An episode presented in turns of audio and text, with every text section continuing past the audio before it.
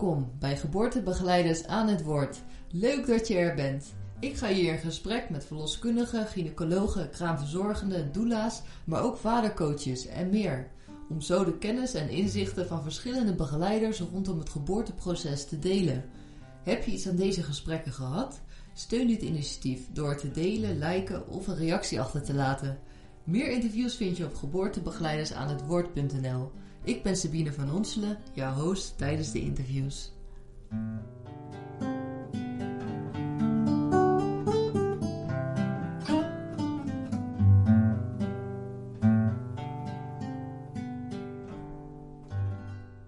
Vandaag zul je vast en zeker wat nieuws gaan leren. Wat een hoop kennis, verhalen, ervaringen, enthousiasme en wijsheid heeft deze zorgprofessional in pacht. En wat wist hij dat mooi in anderhalf uur hapklaar te vertellen met veel praktische tips. Ik heb het over Alexandra Knijnenburg. Alexandra was een van de eerste lactatiekundigen in Nederland. En daarnaast is hij spreker, docent, natuurlijke kraamverzorgster en eigenaar van het Haags borstvoedingscentrum Vita Nova. Zij werkt al 40 jaar als kraamverzorgende, waarvan zij 13 jaar een eigen kraambureau heeft gerund. Zij is ook al 24 jaar als lactatiekundige werkzaam en zij was betrokken bij de oprichting van de Nederlandse Vereniging van Lactatiekundigen, NVL, in 1993. Momenteel geeft zij les aan kraamverzorgenden, zorgverleners en ouders en geeft op diverse congressen en organisaties presentaties op het gebied van borstvoeding en ouderschap. In haar borstvoedingscentrum en winkel geeft zij ook diverse cursussen op het gebied van borstvoeding, slapen en dragen. Toen ik binnenkwam, gaf zij net een uitgebreid advies over een draagsysteem aan een moeder met een één maand oude baby. Kortom, dit interview is zeer de moeite waard en zij zal haar rijkdom aan kennis en ervaring openhartig met ons delen. Het was een genot om naar haar te luisteren en van te leren. Welkom allemaal, weer bij Geboortebegeleiders aan het woord. Ik zit vandaag met uh, Alexandra Knijnenburg. En daar ben ik ontzettend blij mee, want ze is enorm ervaren op het gebied van lactatiekundige, wat ze al 24 jaar doet, en 40 jaar kraamverzorgende. Dat, uh, dat heb je al heel wat ouders en moeders gezien. Uh, welkom Alexandra. Dankjewel. Dankjewel. Fijn dat we dit gesprek mogen doen. We zitten in jouw praktijk, Vita Nova in Den Haag. En, uh, in het Haagse Borstvoedingscentrum. Ja, Haagse, haar Haagse Borstvoedingscentrum Vita Nova, inderdaad, om het uh, volledig, volledig te zeggen.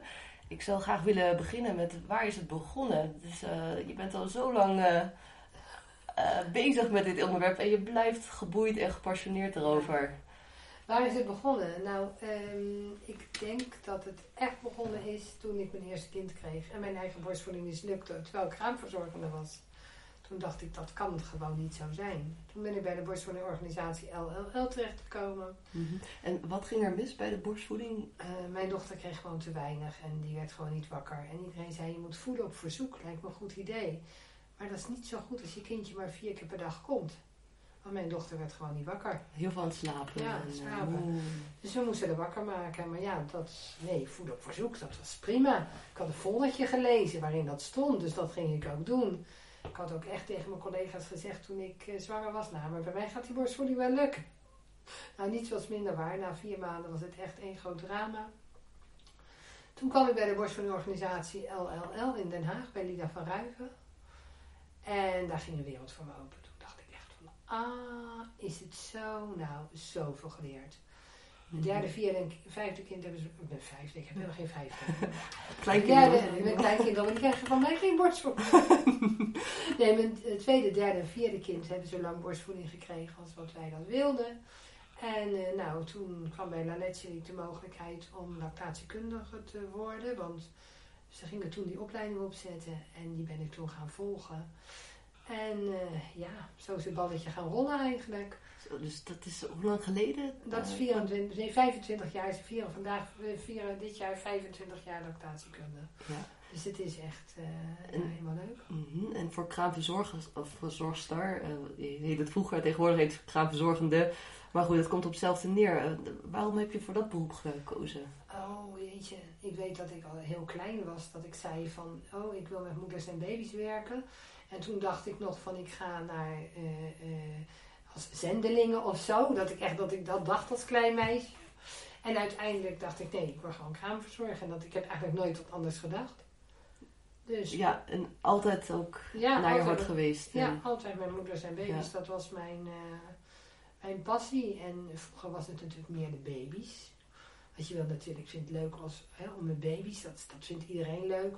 Totdat je er dus achter komt als je kraamverzorgende bent. Dat je denkt, ja maar eigenlijk hoef ik helemaal niks met die baby. Het is eigenlijk belangrijker dat die moeder leert hoe ze met haar baby omgaat. En nou ja, toen gaandeweg steeds meer geleerd hoe belangrijk hechting is. En dat ook aan moeders overdragen. Van, goh, weet je, op een gegeven moment had ik dus vrij snel zelf al, ik was 22 toen ik mijn dochter kreeg. Jonge moeder. En dat ik ontdekte van, eh, ja maar die baby hoort bij mij. En niet bij de kraamverzorgende of bij iemand anders, weet je. En nou, vooral mijn tweede kind is daar heel erg leidend in geweest. Die was een huilbaby en die wilde gewoon bij niemand anders dan bij zijn moeder. En ja, toen heeft Laletje me daar ontzettend veel in gesteund en geholpen. En op die manier ben ik dus, ja, zoals eh, hem inderdaad leren in een draagdoek te dragen bij hem het houden. Ik kon hem niet wegleggen. Als hij niet op mijn lijf hing, dan huilde hij. Dus ja, ik bedoel, dan, dan hou je de baby bij je met draagdoeken. En ja, op die manier heb ik dan geleerd van dat als je de baby bij je houdt en aan de borst, dat kinderen dan gewoon ja, veel rustiger zijn. En ja, dan ga je op een gegeven moment lezen, zoals bijvoorbeeld het boek van Tassin van, Do- van Montagu. Dat is een, ehm, ja, ik geloof dat hij psycholoog is, ik weet het niet. Tast. Tastzin van Montagu. Oké, ja. En een heel interessant boek waar gewoon heel veel dingen in staan van eh, allerlei onderzoeken met aapjes en draadaapjes. En waar, waar aapjes dan hun, hun comfort vandaan halen. En dat het dus niet om het eten gaat, maar echt om de nabijheid en het zachte. En nou ja, daar heb ik dus heel veel over gelezen. En toen dacht ik, aha, daar gaat het over. En dat wil ik ook aan moeders uitleggen. Moeders komen tegen dat hun kinderen zich niet gedragen zoals zij verwachten. Want goh, de baby heeft gedronken. Nou, dan zou die daarna toch lekker moeten gaan slapen. En dan komt die baby na een uur weer en zegt zijn moeder: Ja, maar dat kan toch niet? Het kan toch geen honger zijn? Nee, maar het is ook geen honger. Het is de nabijheid van jou. Een baby heeft negen maanden in jouw buik gezeten. En ja, na negen maanden heeft hij nog negen maanden op je lijf nodig om zichzelf verder te ontwikkelen. En dat is totaal niet wat mensen verwachten in onze maatschappij. Mhm. Ook de, de kangaroo eh, Care. ja, care. van dat, dat wij tot uh, ja, zijn een uh, zoogdier en behoren Ja. tot de, de dragers. Dragelingen, dragelingen, dragelingen, ja. ja. En eh, dat, dat zie je dus ook. Wij zijn 98% gelijk aan DNA aan apen. Mhm. En iedereen vindt het logisch dat een aapje aan zijn moeder hangt. Op het moment dat er een bedje in een apenkooi zou staan en een, een moederaap dat die aapje in een bed zou wij allemaal kijken van, doet die moeder nou aap nou? Maar dat is Mhm. wel wat wij doen. Mhm. Terwijl onze baby's zijn biologie. Die zijn gewoon geboren met het instinct van te overleven. En je kunt alleen maar overleven als iemand voor je zorgt. En als je apart ligt, dan word je te koud. En eh, ja, de voedselbron is ver, want de samenstelling van de moedermelk is helemaal afgestemd op ons draaglingen. Dat betekent nabijheid. Er zit veel meer koolhydraten, veel meer suiker in, want onze hersenen moeten groeien. En eh, dat is het grootst groeiende eh, eh, orgaan van het hele lijf in de eerste paar jaar. En dan zie je dus dat, dat, dat moeders, ja, die, die zijn gewend dat kinderen gewoon een flesje drinken en dan in bed gelegd worden en dan lekker slapen. En heel vroeger, en dan praat ik nog niet eens zo lang geleden hoor, 50, 60 jaren lieten we de kinderen ook gewoon huilen. Want anders verwende je ze je gewoon. En eh, nu blijkt uit onderzoek dat als kinderen bij een moeder mogen zijn en niet huilen, dat ze een veel betere breinontwikkeling hebben. Een baby wordt geboren met 25% van zijn brein. En eh, in de eerste drie jaar ontwikkelt hij die 75% erbij. Dat hij net zo'n groot brein heeft als wij. Verder maken ze synapsen in die hersenen aan, verbindingen, waardoor ze beter van hun talenten gebruik kunnen maken. En dat gebeurt vele malen beter als baby's bij hun moeder zijn. Mhm. Of in ieder geval bij een volwassene, laat Ja. ik het zo zeggen. Ja, je zei, vertelde inderdaad eh, onder andere over huilbaby's en dat je dat zelf ook hebt ervaren. En eh, nou, wat ik als hoor in de omgeving, dat, dat is enorm intens. eh, ook, ook voor jezelf. En om ja, ook nog te kunnen slapen, de energie te hebben. En wat, ja, wat zou je kunnen meegeven voor, voor ouders die dat... Wat, wat ik inmiddels nu aan ouders leer, die bij mij op cursus komen, want ik geef uiteraard ook aanstaande oudercursus over borstvoeding. Wat niet alleen maar over borstvoeding gaat, maar zeker ook over dit soort dingen. Van hoe kun je nou gewoon aan voldoende slaap komen? Hoe kun je nou zorgen dat je toch een beetje uitgerust bent? En eigenlijk is dat, en dan zegt iedereen, oh dat mag niet, want je mag niet met je kind slapen, want dat is gevaarlijk. En dan leer ik ouders op hun zij te gaan liggen in stabiele zijligging. Want waarom is de stabiele zijligging uitgevonden? Die is uitgevonden om te zorgen dat je niet naar de ene kant valt en niet naar de andere kant valt. Dus als jij in stabiele zijligging ligt als moeder, waardoor je dus gewoon stabiel ligt, je legt een baby veilig neer naast zijn moeder, eventueel gesteund met een kussen erachter, en je gebruikt of een deken en je doet dat naar binnen, dus niet naar buiten, want dan valt hij terug. Een dekbed en deken valt allemaal terug over de baby. Als je naar binnen vouwt, blijft hij door zijn eigen gewicht liggen. En op die manier kun je dus zorgen dat je wel voldoende slaap hebt. Want dat is heel grappig. Moedermelk, of nee, eh, borstvoeding maakt hormonen aan. En die hormonen die zorgen ervoor dat je extra slaapt. En dan zegt iedereen ja, en je mag niet met je kind slapen als je eh, slaaptabletten hebt genomen, als je alcohol hebt gebruikt en dat soort dingen. Alleen als je borstvoeding geeft, komt er een slaapverwekkend hormoon vrij. Dat is wat er gebeurt. Dus moeder natuur gaat ervan uit dat de moeder in slaap valt. En alle zorgverleners zeggen dat mag niet, dat mag niet, dat mag niet, is gevaarlijk. Terwijl ehm, wat dus heel veel gebeurt, is dat mensen gaan zitten. Nou, en ik heb het in privé situatie aan de hand gehad. De dochter van mijn vriend ging dus zittend voeden, want ze mocht niet liggend. Dus ze zat op wel een lager bed, maar een, een kussen eronder. En ze werd wakker van een huilende baby op de grond gevallen was. Uit haar arm op de grond, op het kussen. Het kussen van de geschoten af. Daarna die baby erachteraan. Alleen gelukkig op de rug. Als dit kindje op de buik gevallen was, had dat dus gewoon niet goed afgelopen. En dat is mijn grootste uh, bezwaar voor alle mensen in de gezondheidszorg die werkzaam zijn en die roepen: je mag niet samen slapen. Zeg ik nee. Je moet de ouders leren dat als ze onverhoopt in slaap vallen, dat die baby veilig ligt. Want ook zittend kun je in slaap vallen. Ik heb, uh, mm, mina, dat is echt lang geleden. Ja, dus, dus ook dit, boekje Slapen met je baby, uh, wat daar ook daarin wordt uitgelicht, mocht, mocht de ouders er meer over willen weten. Absoluut. Van James McKen. Ja, James McKenna, ja. Ik heb jaren geleden heb ik een, uh, een workshop in het buitenland gevolgd. Dat is echt al congres en ik weet niet eens meer hoe lang geleden dat is. En daar was een, de voorzitter van de SIDS-vereniging van, uh, Wiegedoodvereniging van uh, Engeland was er. En toen was daar al bekend dat alle zorgverleners verplicht, die met ouders en kinderen werken, verplicht moeten informeren aan ouders hoe zij, hoe zij veilig kunnen liggen met hun kind. Omdat op het moment dat ze daar hadden gezegd van nou, wij zeggen ouders mogen niet slapen met hun kinderen, dat daar 20% meer ongelukken gebeurd zijn.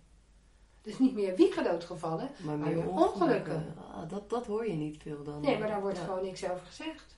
Helemaal niet. Ja, dus eigenlijk, dus eigenlijk zeg je van de, als je een help baby hebt, uh, dan is het goed als je ook liggend voedt en liggend slaapt. En dat meer de vermoeidheid komt omdat je ja, een soort angst hebt uh, dat, dat er wat kan gebeuren. Bijvoorbeeld. Dat is eigenlijk niet alleen met een helbaby, dat heeft eigenlijk iedere moeder.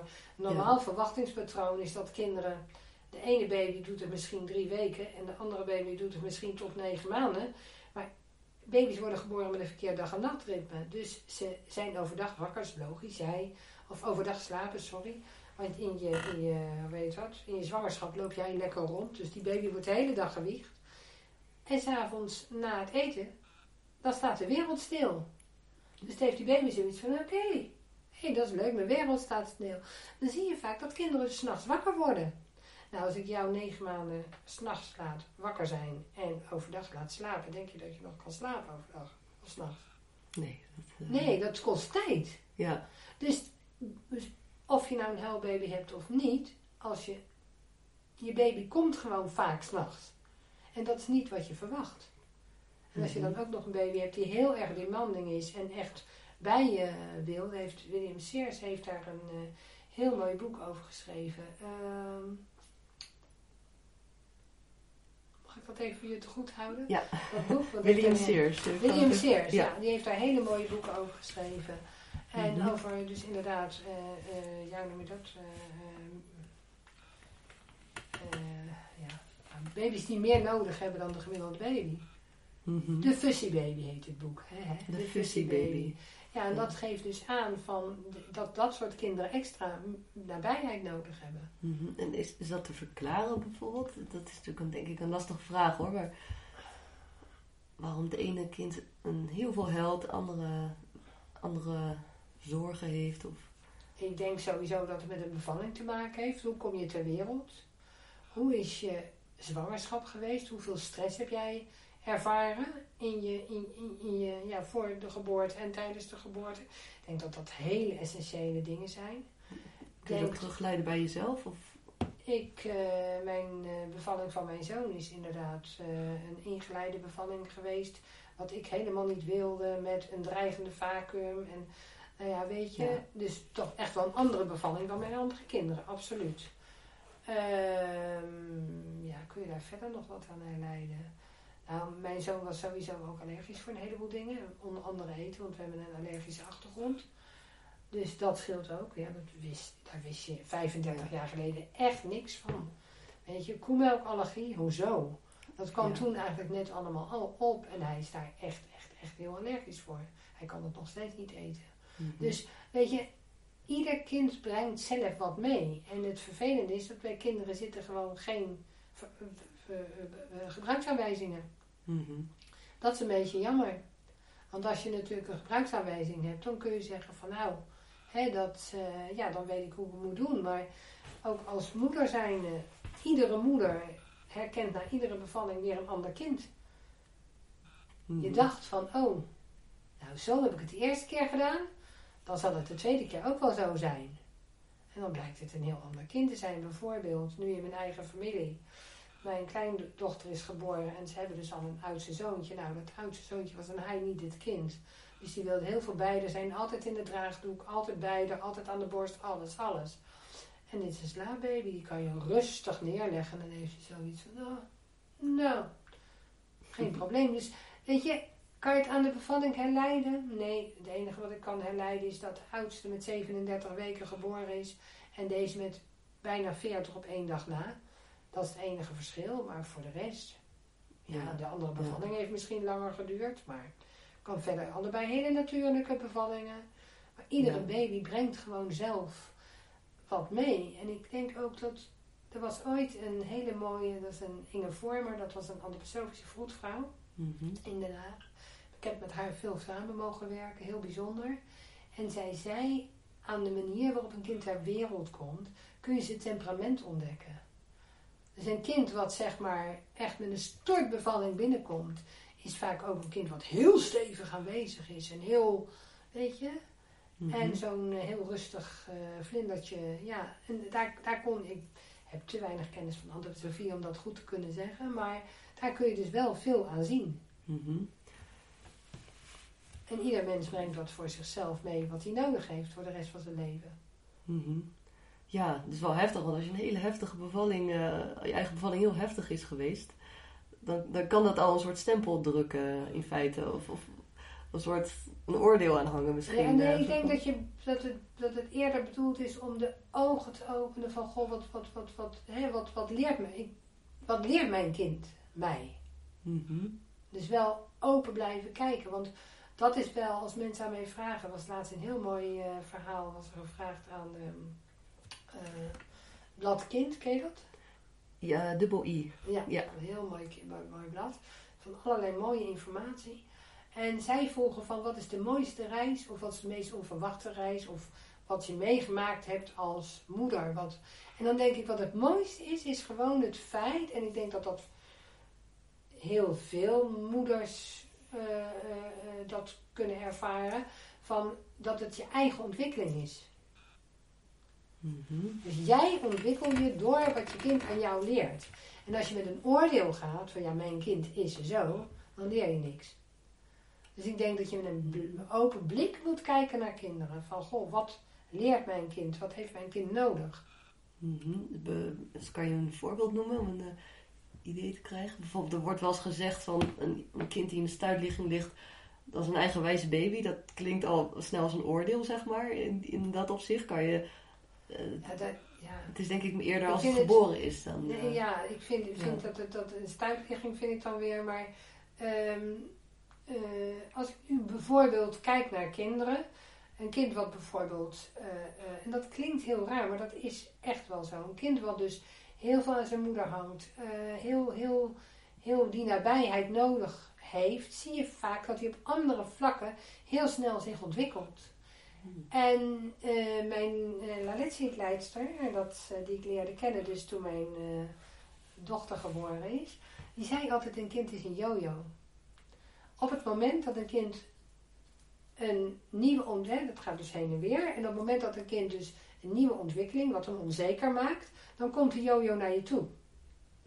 hmm. Als het wat zekerder is, gaat die gewoon, yo-yo gewoon naar beneden. En dat blijft ook zo. En als je dan dus ziet van de ontwikkeling van kinderen, want zo kijk ik dan, dan zie ik van, oh ja, nu maakt hij iets mee wat lastig voor hem is. Voor, ja, dat kan ook op latere leeftijd zijn. Dus niet alleen maar bij, bij, bij, bij babytjes, maar ook, een, een, of misschien ook wel bij babytjes, kindertjes die dan hun handen ontwikkelen. Zien ze ineens hun handen. Maar dat is een schrik. Oh, weet je? En sommige kinderen gaan daarop in en kijken daarnaar en raken afgeleid van andere dingen. Andere kinderen hebben zoiets van, help, wat overkomt mij? Ik, ik, ik, er overkomt mij wat, wat ik niet kan, hè, wat, wat ik niet kan grijpen, wat ik niet begrijp. En gaan dus veel meer naar hun moeder toe. Mhm. En ik denk dus dat met huilbaby's ook, dat dat eh, vaak meerdere redenen heeft dan alleen maar een bevalling, eh, een allergie, een stress in de zwangerschap. Kan ook zijn wat de baby zelf meebrengt, wat het kind zelf nodig heeft. Mhm. Ja, ja, ja, en dat is misschien niet eens aan ons om, om dan te verklaren. Het is meer Nee. van, oké, wat heeft het kind Wat nodig? heeft het kind nodig? En vooral dat stuk om dat niet af te wijzen door van nou, eh, Laat maar huilen. Nu, eh, nu even niet. Ja. eh, of, Weet je, je kunt, je kunt geen al, dat is het vervelende. Het is moeilijk om algemene dingen te zeggen, omdat je altijd zoiets hebt van, dan zegt iemand, ja, maar bij mij is het heel anders. En alles is mogelijk en alles is normaal en niks is gek, eigenlijk. Maar als ik dus kijk dan even heel dichtbij, dan zie ik daar een mannetje lopen, die is dan nu twee, maar die is echt heel aanhankelijk en echt ook als baby, die is dan dus mijn kleinzoon, maar hij praat, hij spreekt twee talen en hij ontwikkelt zich als een man, waarvan ik denk van, ik vind het niet zo raar dat hij de nabijheid van zijn moeder zo hard nodig had, want hij gaat zo ontzettend hard dat dat kind dat helemaal niet aan kan. Weet je, en zo ja, is het een andere manier van kijken, ja. is, is een kind een soort bloem die steeds meer wat prijs geeft over wie die is. Mhm. En wat hij, weet je, wat hij daarvoor nodig heeft om dat, dat verder te ontwikkelen. Ja, ja, en dan als moeder open en nieuwsgierig daarin te Ja, zijn. vooral open en nieuwsgierig. En dat is natuurlijk, geloof mij, ik heb ook best als moeder wel eens gedacht van, pff, hoe ga ik dit oplossen? Maar ook als kraamverzorger, als je dan ziet dat je bij een moeder bent die een druk gezin heeft, met allemaal kleine kinderen, weet je, en dan moet er ook nog één naar violes en dan moet er ook nog één jij. Dan heb je gewoon niet altijd aandacht. Die moeders die, die, die, die hebben gewoon ook tijd nodig. Dus je bent, niemand is perfect. En Ja. iedereen heeft zo zijn eigen dingen nodig. Ik bedoel, van de week was ik weer bij iemand die dan gewoon nou, tegen volgende bevalling heel veel last heeft van de rug en de nek. En eigenlijk zich nauwelijks kan bewegen. En die heeft dan ook nog kapotte tepels. En dan kan ik echt denken, oh mens, wat heb je het wel op dit moment zwaar. Wat is het moeilijk. Ja. Hoe kan ik je helpen om dit voor jou lichter te maken? En het grappige is, naarmate van je ouder wordt, dat is natuurlijk wel zo, heb je daar gewoon steeds meer oog en begrip voor, omdat je zelf dat al die fases doorgemaakt hebt. Compassie eh, ontwikkelt. nog Ja, je ontwikkelt dat steeds, steeds meer. Ook Wat, zeg je dan tegen haar? Met, want als ze van de kloof in de tepels heeft en wel borstvoeding wil geven bijvoorbeeld, maar Nou, dan probeer je in ieder geval oplossingen te zien. Deze baby had toevallig een te korte tongriem. En zei ik van ja, weet je, eh, ik heb alle informatie. Want je kunt moeders niet vertellen als je dit doet, gebeurt er dat. En dat is het allervervelendste. Want dat is wat moeders willen. Moeders Hmm. zeggen van ja, mijn kind huilt. Hoe kan ik dat stoppen? Heel lastig. Ik kan zes handvaten geven. Wil niet zeggen dat er eentje tussen zit die voor jouw kind geldig is. Weet je, dat is het moeilijke.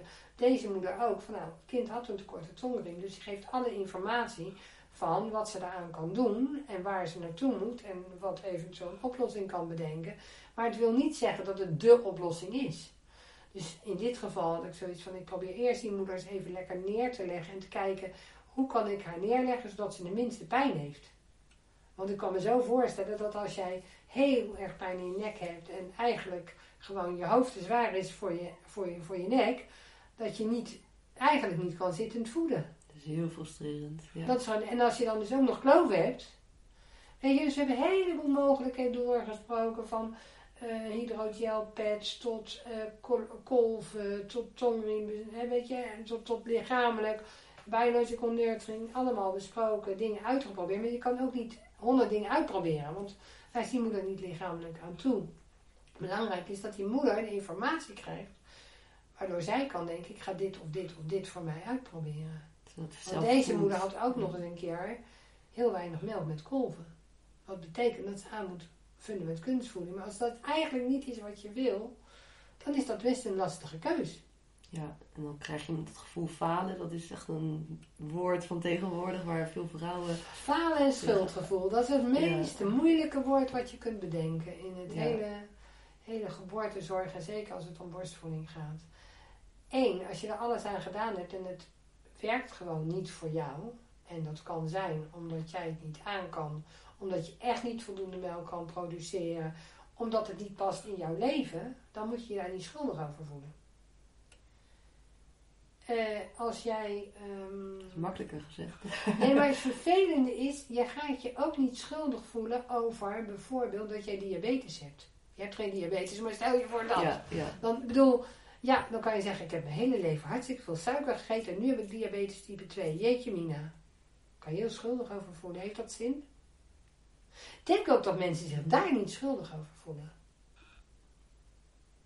Maar dat eeuwige schuldgevoel heb ik zoiets van, nee, jij kiest, je kiest wat jij vindt als, als dat je, dat je hè, wat, wat, wat goed is voor jou. Mhm. Stel je voor, je doet een opleiding en dat blijkt niet een goede te zijn. Ga je schuldig voelen omdat je een verkeerde opleiding gekozen hebt? Ja, nee, in principe niet. Nee, dat, het lijkt me alleen zo van, ja, dat iedereen geeft om je heen misschien borstvoeding of... ehm, ja, je hebt er allemaal je ideeën over je verwachtingen. Dan, dan kan je inderdaad... Ik had met mijn oudste ook die verwachtingen. Ja, Ja, en ik dacht echt dat ik het wel even zou klaren. En Ja. ik zou je vertellen dat mijn oudste dochter is echt anders dan mijn andere kinderen. En ik zie dat. Ik wil niet zeggen dat het daardoor komt. Dat kan ook zijn dat ze een stuk van zichzelf meegebracht heeft. Wat anders is dan bij iemand anders. Maar ik heb wel zoiets van, goh, misschien als ik het anders bij jou gedaan had, dat, dat, dat, ook, dat jij ook een ander, een ander persoon was geworden. Kan ik me heel schuldig over voelen dat ik haar heb ik inderdaad tien minuten laten huilen. Want ja, dat was een eh, slaapliedje zingen, dat hoorde toch zo? En ik pakte er maar vier keer per dag, want ja, zoveel hoefde ze toch. Dat was toch voeden op verzoek. Weet je, voel ik me er schuldig over? Nee, ik wist niet beter, dus kan ik het ook niet, heb ik het ook niet kunnen veranderen. ja, een soort van, je hebt daar geen macht over, geen controle Weet over. je, ik ben blij dat ik dingen geleerd heb. En ik zeg ook echt, mijn kinderen zijn mijn grootste reis die er is. En mijn dochter zegt eens, ze mag, dus mag niet kijken. Zegt ze, ja hoor, je eerste kind is je dat klinkt heel naar. Maar weet je, ik heb toen net zo goed als de, wel, ik ja. heb toen net zo goed als bij de andere kinderen geprobeerd om best te doen. Ja, en de liefde, dat, de moederliefde die... eh, Ik bedoel, dat, dat, kijk, mijn, dat, dat was heel vreselijk. Ik had haar in mijn arm en dan ging ze vechten. En als ik er in een wipstoel zeg, dan was ze blij. Nou, dat is heel vervelend voor je als moeder, geloof mij. En toen liet ik dat gebeuren, want ik wist niet beter. Ik dacht, ja, dat is wat zij wil, dus dat doe je dan. En na de hand denk ik, ik had het gewoon in een draagzak moeten doen, want dat heb ik bij mijn derde wel gedaan. Want die wilde ook niks. En ik had zoiets, ja, mijn huilende baby in bed, dat gaat dus niet, want ik heb nog andere dingen te doen. Dus ik ben zes weken bezig geweest om hem in een draagzak te wurmen, totdat hij dat accepteerde. was, was het in die tijd een draagzak? Eh, Ja, heel ik, bij populair. Nanette had je geen draagzak, je had draagdoeken. En dus korte doeken, gewoon een soort sling. En dat werkte perfect, die gebruik ik nog. Ik heb daar een doek liggen die, eh, mijn, eh, jong, waar mijn jongste dochter in opgegroeid is. Die is 27, 28 jaar oud en eh, die wordt nu nog gebruikt. Dus dat is heel leuk. En je had wel een draagzak, maar dat was dus een soort babybjörn, een vreselijk ding. En ja, dat, Weet je? Ik ben eigenlijk pas vanaf mijn tweede echt gaan dragen. De eerste hadden we een kinderwagen en we hadden daarnaast dat draagding. Wat we wel hebben gebruikt op vakantie en zo. Maar bij mijn eh, tweede ben ik pas echt gaan dragen. Omdat ik toen Laletjelik tegenkwam. En dat waren gewoon schuine doeken over één schouder. Heb kind erin en uh, gaan met die banaan. Ja, dus echt kennis heeft dan echt je wild. Nou, het is vooral, het is vooral uh, ervaring. Want het grappige is, ik verkoop hier natuurlijk allemaal draagdoeken en zakken en dingen. Net ook, hè? Eh, Ja. Maar ehm, ik gebruik zelf eigenlijk nog steeds mijn korte doek. En als mijn kleinzoon hier is, die hier regelmatig is, dan eh, zet ik hem in die korte doek. Zodat hij kan slapen en ik kan werken. En dat is gewoon heel leuk. Een, korte doek, dat is... Ja, een korte doek, dat is over één schouder met een knoop hier. Oh ja, ja. En dan gooi ik hem erin. Dus Ja. ik doe dan net iets anders als de draagconsulenten maken een zakje. En Ja. ik doe één been hier, één been daar. Oh. Sorry. Dat, eh, En eh, dan zit hij dus gewoon stevig. En dat gaat gewoon, dat gaat gewoon heel goed. mhm. Ik zet even de... Ja, je hebt zo net even de, de draagzak laten zien. De Draagdoek. draagdoek. Ja, Dan een ouderwetse draagdoek, gewoon een lap. Ja, gewoon Ja. Een, een, een- wel speciaal geweven zijn deze. Hè? Want voor een goede draagdoek of draag, eh, eh, eh, zoals dit, een, een sling, heb je een dubbele binding nodig. Zodat hij dus niet verticaal en niet horizontaal rekt. Want Mhm. anders gaat er een zak in. Dus het is wel echt een speciaal dubbele binding geweven. En eh, nou, deze die hier lag is dus eh, van mijn dochter. Ik heb dus voor La was ik zwanger van mijn dochter, nu 28 jaar geleden. Van goh, zei La zou jij even willen kijken of jij bij de Wereldwinkel in Culemborg iets kan vinden wat redelijk te gebruiken, goed te gebruiken is voor ons in Nederland als draagdoeken. En toen heb ik diverse doeken heb ik dus uitgeprobeerd. En toen op een gegeven moment had ik deze. Deze is niet helemaal goed, maar is wel heel mooi. heb ik toen voor mezelf meegenomen. En eh, die ligt hier dus als eh, demo-doek. Ja. Om aan mensen te laten zien. Maar op woensdagochtend, maar ook op andere dagen. Dan is mijn kleinzoon nog wel eens in de buurt. Of mijn andere kleindochters. En ik geef woensdagochtend ook les. En dan eh, gaat de doek mee. En dan zijn die mensen echt helemaal ontdaan als ze me binnen zien komen met één of twee kleinkinderen. Denken dan echt van, zeggen niks hoor. Maar dan zie je het aan die blik. En dan denken ze, oh wat gaat dat worden? En dan gaan ze na de hand weg. En dan zeg ik, goh, je vond het wat lastig hè. Dat ik twee kleinkinderen bij me had. Hoe is het? Is het je meegevallen? En dan zeggen ze, nee, we hebben niet één, maar we hebben twee lessen gehad. Want je kan dus en werken en kinderen meenemen. En dat is gewoon heel leuk om, weet je, Ja. dat is wel wat ik denk in onze maatschappij worden kinderen zo weggezet. Snap je wat ik bedoel? Ja. Je ziet eigenlijk voedende moeders al nauwelijks. Al wel in dit straatje bij ons zie je heel veel voedende moeders hoor. In al die, eh eh, hoe heet dat, in al die eh, gezellige lunchroomen. Maar over het algemeen zien mensen niet veel voedende moeders met jonge baby's. En als moeders gaan werken met drie maanden, zitten de kinderen in de crash. En dan zien mensen het ook niet. Ja, hooguit op de crash onderling dat moeders het zien, maar niet in het straatbeeld. Niet. Ik heb ooit gehad dat ik gaf les aan Nieuw-Zeelandse vrouwen over borstvoeding. En een van de vragen van de dames was: mag je in Nederland wel in het openbaar voeden? Ik zei ja, hoezo? Nou, we zien het nergens. En in eh, Nieuw-Zeeland, maar Australië ook, zie je veel meer voedende moeders. Eén, omdat ze allemaal ook langer verlof hebben dan wij hier, want dat is in Nederland slecht geregeld. Maar twee, omdat het daar dus warm is en iedereen gewoon buiten in het openbaar voedt. En dat dus heel normaal is. Waarom is dat dat we dat wat minder hebben na- naast de warmte? Ehm, ik denk één is het probleem dat eh, Nederland de, eh, zo'n ongeveer 75 tot 80 procent van de kunstvoeding fabriceert. Dus economisch belang hebben wij gewoon bij kunstvoeding.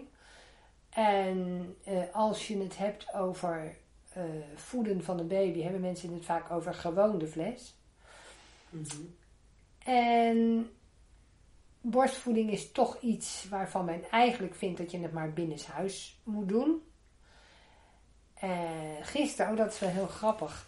Gisteren hadden we het borstvoedingcongres Back to Basics. Because, omdat, because, omdat het gisteren uh, einde van de Wereld Borstvoedingweek was natuurlijk in Nederland.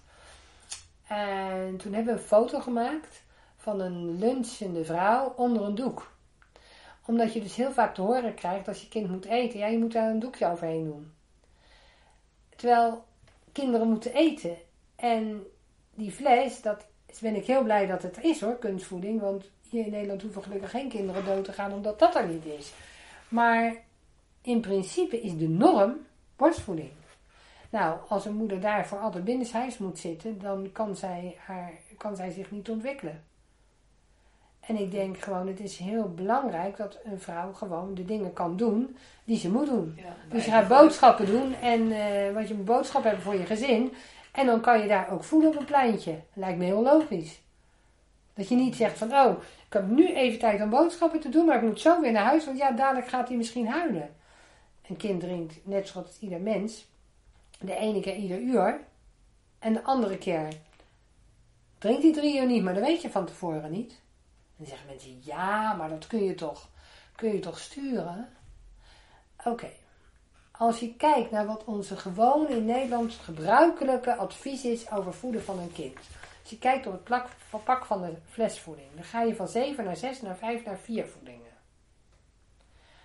Maar vanaf 5, 6 maanden komt er een fruithap bij, dus dan wordt het weer 5 voedingen. En dan wordt het weer 6 met een groentehap. En langzaam wordt dat weer opgebouwd. En het is ook heel logisch, want als je naar jezelf kijkt, jij gaat, als je 's morgens wakker wordt, eerst wat drinken. Daarna ga je ontbijten. Dat is nummer 2. Daarna ga je eh, koffie of thee drinken, is nummer 3. Daarna ga je lunchen, is nummer 4. Daarna heb je om 3 uur heb je koffie of thee, is nummer 5. Daarna ga je eerst wat eten of drinken voordat je gaat eten koken, is nummer 6. Daarna ga je eten, warm eten, is nummer 7. Daarna ga je koffie drinken of thee om een uur of 8, is nummer 8. En om eh 10 uur voordat je naar bed gaat, drink je nog wat. Het zijn 9 eet- of drinkmomenten. Neem aan dat jij je gewicht niet wil verdrievoudigen. Lijkt me niet zo leuk.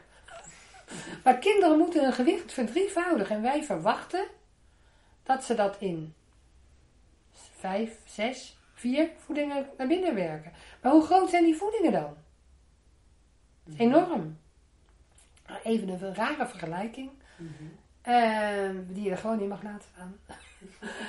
maar eh, een baby van 6 kilo, volgens het pak van de kunstvoeding, drinkt vier keer per dag 200 milliliter. Dat is zeg maar de norm. Heb jij een oma van 65 kilo of 60 kilo in een eh, verpleeghuis die ook nog dement is en alles aangevoed moet krijgen? Kan je dat voorstellen? Mhm. Nou, dat betekent dat je ze moet eh, koffie moet voeren, lunch moet voeren, ontbijt moet voeren. Je moet ze ook nog helemaal schoonmaken, want ze knoeien ontzettend, ontzettend veel werk. Mhm. Nou ga ik jullie een besparing op de gezondheidszorg leveren, maar ik hoop niet dat je het bij me doet. Je gooit gewoon vier keer per dag 6 liter of 2 liter door die stonden heen. En alle koffie- en theerondes en alle voeding haal je eraf. Het is exact hetzelfde. Ik hoop toch niet dat je dat met bejaarden gaat doen. Nee. Maar dat is wat we dus doen met baby's. Ja, ja. Alsof dat iets heel anders is. eh. een baby is gewoon een mens. En een mens eet gewoon 8 à 9 keer eet of drinkt. Want voor een baby is dus, of het nou borstvoeding of eh, kunstvoeding of borstvoeding in de fles is, is alles is eten en drinken. En er bestaat niet een stukje eten en een stukje drinken. Eh, De, de, de, de, de, de, melk is gewoon eten en drinken. Alle functies vervult dat. Dat moet dan minstens 8 of 9 keer zijn. Mhm. Ja, heel logisch als je erover nadenkt. Ja, maar weet je, dat zijn dingen die zijn zo ontzettend logisch. Mhm. Maar dat is, weet je, het is niet, het is niet gemaakt, die regels zijn niet gemaakt omdat het logisch is voor een kind. Die regels zijn gemaakt omdat het makkelijk is voor degene die voor kinderen zorgt. Mhm. Om die dus eh, eh, eh, daarbij, hè, d- daar, daar makkelijk voor te maken. Want stel je voor dat kinderen op de crash drie à vier keer moeten gaan eten. Nou, dan wordt het met vier, acht baby's op een crash met twee leidsters bijna een ondoenlijke zaak. Mhm. Ja. Dus dat is op die manier aangepast. eh, ja. Ik denk dat, dat het op die manier is van, eh, en dat is niet denk ik bewust dat we ander beleid willen. Ik denk dat iedereen het vanuit zijn goede best doet. Hè. Laat dat duidelijk zijn dat niemand denkt van we gaan nou eens even de kinderen lekker pesten. Absoluut niet, dat geloof ik niet. Maar er is gewoon niet logisch over nagedacht. Gewoon niet logisch. Mhm. Wat, wat zou je dan voorstellen van je baby gaat naar de crash? eh, je wil er wel aan voldoen. Is dat überhaupt mogelijk dan? Ik denk dat het handigste is dat je als moeder zijnde gewoon voedt zo vaak als je kind wil. Gewoon voeden op verzoek. Helemaal net als dat je dat deed echt tot de laatste dag dat je naar je werk gaat, dat je wel je kindje voorbereidt. Want dat is ook zoiets. Mensen denken dan van ja, ik kan mijn kindje niet voorbereiden. Kijk, als wij muziekdoosjes voor je buik kunnen houden, zodat die kinderen die muziek herkennen en daar dus rustig van worden, omdat ze dat herkennen na de bevalling, kun je ook op een gegeven moment, bijvoorbeeld in de ochtend, als je normaal genomen naar je werk straks moet, een verhaaltje vertellen. Iedere dag hetzelfde verhaaltje met dezelfde tonatie, met dezelfde woorden. Dat begrijpt dat kind helemaal niet. Totdat je naar de crash brengt. En onderweg naar de crash hetzelfde verhaal brengt. En dan komt die baby daar en dan denkt hij, oh, dit is wat ze bedoelde. Want jij hebt iedere dag hetzelfde verhaal verteld. Kinderen... Dus wordt, het, wordt het kind rustig dan? Nou, ik denk dat het kind op een gegeven moment eerder begrijpt dat er wat aan de hand is en dat er iets gaat veranderen. Mhm. Omdat je een kind daar dus op voorbereidt. En onze kinderen zijn net zo intelligent als ieder katje, ieder hondje en ieder aapje. En die kun je gewoon dingen bijbrengen. Communiceren, ja. Ja, ja, alleen je moet zorgen dat de woorden hetzelfde zijn. Een kind begrijpt de woorden niet, maar een, een, een, bijvoorbeeld uh, thuiskomen zijn drie lettergrepen. Als je iedere keer zegt thuiskomen bijvoorbeeld, dan zal het kind de tonaties daarvan herkennen. Mhm. Net zo goed. Ja, ook de emotie. Weet je, dus kinderen herkennen op een gegeven moment gewoon wat je bedoelt. Mhm. En dat is hetzelfde. Dus ik ben ervan overtuigd dat als je gewoon begint met je kind gewoon laten drinken zo vaak als je wil. En zorg dat je voldoende eh, voeding meegeeft naar de crash. En een kind er dus op voorbereidt van dat dat gaat gebeuren met woorden, met verhaaltjes. Dat kinderen dus best wel op een gegeven moment stappen wat er, dat er wat gaat gebeuren. Eh, wat je heel vaak ziet is dat als kinderen op de crash zijn, dat ze een hele schema omgooien. Eh, bijvoorbeeld bijna niks meer willen drinken of eh, heel weinig drinken en heel veel gaan slapen, want het leven is niet leuk. De moeder is er niet, dus waarom zou ik gaan slapen? Waarom zou ik wakker gaan zijn? En je ziet het zelf bij kinderen die bij hun vader blijven. Mijn eigen dochter ging stoppen met de fles op het moment dat ik ging werken. En dat zoiets van, hartstikke lief, helemaal niet huilen, nergens om huilen, helemaal prima. Was met papa en de broers en de zus thuis. Helemaal prima. Niks aan de hand. Ging slapen de hele dag. Want Ja. mama was er niet. En dat hoor je dus veel vaak terug van ouders. Ja, die voelen dat aan. En, eh, Die kinderen, weet je, die voelen dat gewoon. Die weten dat. Mhm. Kijk, en een ander ding, maar dat is natuurlijk mijn eh, mening weer ook. Dat heeft ook weer met hechting te maken. Denk ik dat wij in Nederland een raar systeem hebben. Buiten dat ik vind dat kinderen veel te vroeg bij de crash zouden moeten. Vind ik het gewoon een heel raar verhaal. Dat als jij je kind achterlaat bij oma en opa. Ga je dat niet twee dagen na de bevalling doen. Dus die baby heeft meerdere malen oma en opa gezien. Is aan oma en opa gehecht. Vaak zijn die kinderen twee, drie maanden en dan laat je ze achter. Oh, sorry. Mhm. Terwijl we naar de crash brengen we ze s'morgens. Een, een dagje. En dan gaan we eh, na een half uurtje gaan we weg. En dan laten we die kinderen bij wildvreemden achter. En dan gaan we ervan uit dat die mensen zijn daarvoor opgeleid. Die weten het wel. En dan denk ik van... Dit zou je ook niet met de buurvrouw doen. Je gaat toch je kind niet bij de buurvrouw achterlaten die je niet kent? Mhm. Maar meer vanuit, ja, er is geen andere oplossing. Nou, ik denk wel dat de oplossing er is, maar ik denk dat er niet over nagedacht wordt. Dat is het meer. Ik denk van, al, eigenlijk zou het zo moeten zijn dat moeders gewoon drie keer in de week eerst naar de crash gaan met hun kind, zodat hun kind vanuit hun schoot kan leren wat de crash is. En een band opbouwen met de juffie en met de kindjes. En dan ga je ze achterlaten. Net zoals je dat met de buurvrouw, met je zusje, met eh, je ouders, met iedereen doet. Ja, Je laat een kind met iedereen een band opbouwen en dan ga je pas een keertje weg. Zo van moeder vertrouwt, vertrouwt deze mensen, dus kan ik ook het, eh, Ja. deze mensen Ik vertrouwen. bedoel, ik ben oppasoma, zoals ik zei, voor mijn kleinkinderen. Nou, die komen dan eerst, komen ze wennen met mama. En op een gegeven moment gaat mama een uurtje weg. En dan komt mama weer terug.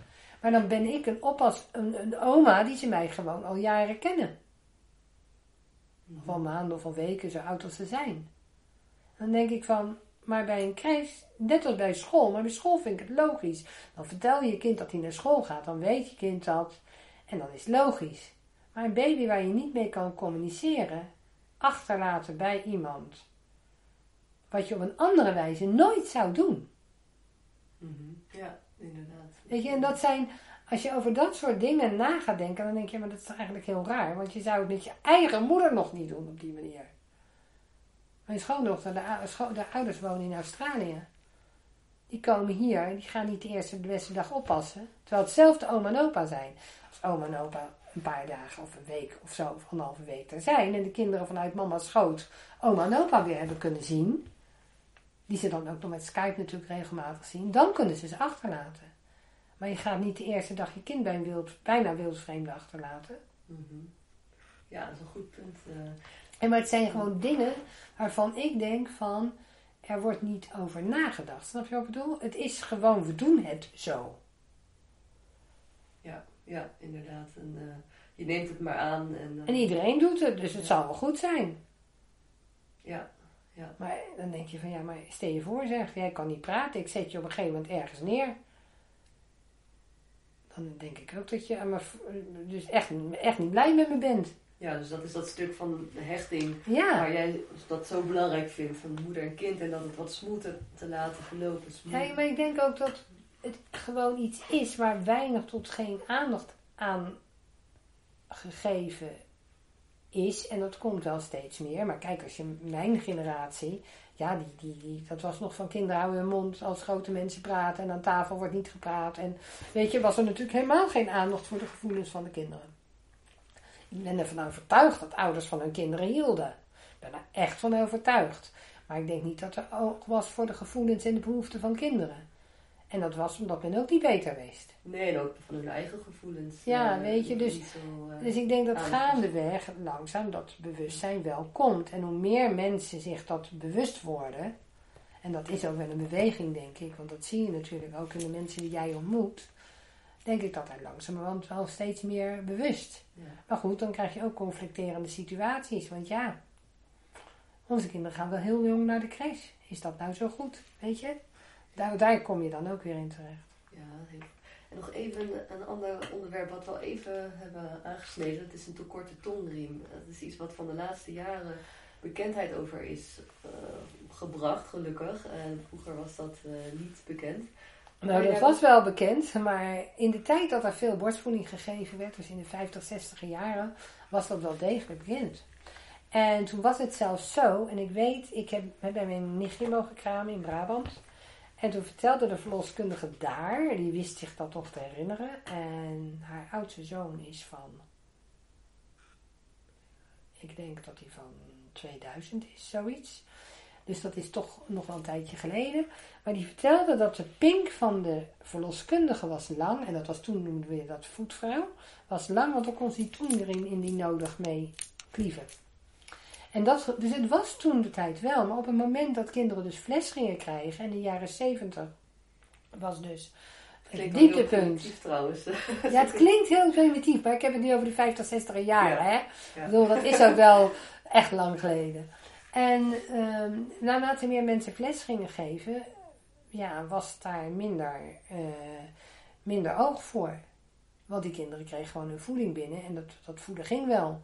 Dus was er gewoon veel minder oog voor. En die ja. eigenlijk de hele kennis daarover is gewoon weggegaan, zeg oh, maar. die manier, ja. En, en, wat, wat, is het precies en hoe herken je het? Hoe herken je het? Nou, het is sowieso een beperkte functie van de tong, eigenlijk. Doordat de riem die hieronder zit, en ik heb zelf een te korte tongriem, je tong naar beneden trekt. Als ik mijn tong bijvoorbeeld uitsteek, doet dat zeer. Okay, omdat ja. die vast zit. En uh, mijn kleindochter heeft bijvoorbeeld een hele grote, die hebben we niet ontdekt. Want het is ook wel vrij nieuwe materie. Ook niet iets wat je gewoon zomaar, ja, eentje die vooraan staat, zoals mijn oudste kleindochter. Ja, die is niet iedereen, dat is niet zo moeilijk. Dat ontdekt gewoon iedereen. Maar je hebt dus meer klasses die die tongbewegingen belemmeren. En niet alleen maar met het uitsteken van de tong, maar ook met het krullen van de tong. En met het omhoog brengen van de randen en van de punten. Dus het heeft gewoon ook met vacuüm maken te maken. Um, belemmert die, die tongring, belemmert dus dat, die werking, waardoor kinderen dus soms gewoon moeilijker aan de borst kunnen. En uh, ja, een, een, een, een, tongfunctie bij een borst is toch heel anders dan bij een fles. Mm. En iedereen heeft het erover dat zuigverwarring niet bestaat, maar nog steeds zie je dat er toch Weet je dat kinderen met een bepaalde manier, die niet zo'n te korte toonriem hebben, soms wel de fles leeg kunnen drinken. En niet de borst, gewoon omdat ze de borst niet goed vast kunnen houden. En het vacuüm gewoon niet goed kunnen maken. Maar het, is, heeft een heleboel gradaties. Het zijn vier gradaties. Maar het is, iedereen heeft andere klachten. En dat is een beetje lastig gedaan. Er zijn kinderen die hebben pijnlijke tepels of moeders. Er zijn kinderen die krijgen te weinig binnen.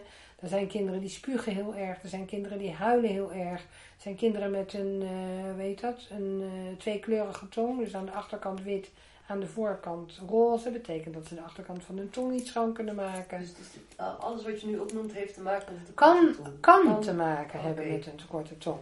Ja. Kan te maken hebben met een tekorte tong. Dus zelfs pijnlijke tepels daarin? Ja, van. dat kan. Ik heb die mevrouw nu waar ik was, ja. die had echt gewoon pijnlijke tepels doordat de baby de tepel niet ver genoeg in de mond kon nemen. En die baby was negende dag, zoiets. En nu heeft ze het laten klippen, maar het gaat nog niet heel makkelijk, want zo'n baby moet leren. Die heeft negen maanden lang heeft hij zijn tong anders gebruikt. Ja. Weet je? Frustrerend ook voor zo'n baby, want je wilt, het is je voeding, het is het enige... Kinderen worden soms heel boos, gaan soms heel hard huilen. En sommige kinderen gaan gewoon zuigen door, maar er zijn ook kinderen die gewoon in slaap vallen, die het gewoon te moeilijk vinden. En uh, duimkrampen kunnen ervan komen. Uh, heel veel spugen kan ervan komen. Spraakproblemen op latere leeftijd kan. En vooral de klanken achter in de mond. Dus de K, de G en de R. Alles wat achter in je mond zit. Want je kan dus die, die beweging moeilijker maken. Oh ja, dat, uh, dus hoe vaak komt dat voor? Is dat nee, daar is, daar is geen goed onderzoek over gedaan. En dat is echt heel vervelend, want Ehm, ja, weet je, het spreekt elkaar ook allemaal tegen. En de een zegt het komt door vitamine D tekort. En de volgende zegt het komt door foliumzuur. En weer een ander zegt nee, het komt genetisch. Het is, nee, er is niet goed, er is nog niet goed onderzoek naar gedaan. En ja, weet je. Je eigen omgeving, hoe vaak kom jij het tegen? Hoe vaak kom ik het tegen? Nou, het vervelende is, en dat is natuurlijk met alles wat je tegenkomt. Uh, zodra er nieuwe kennis komt, dan kom je het vaak tegen. Weet je? En wat het vervelende, want sommige mensen zeggen ook, ja, het is weer een hele hype. Net zoals het vroeger allergie een hype was en koemelkallergie. En weet je, zo heb je knippen van amandelen, is ook zo'n tijd een hype geweest.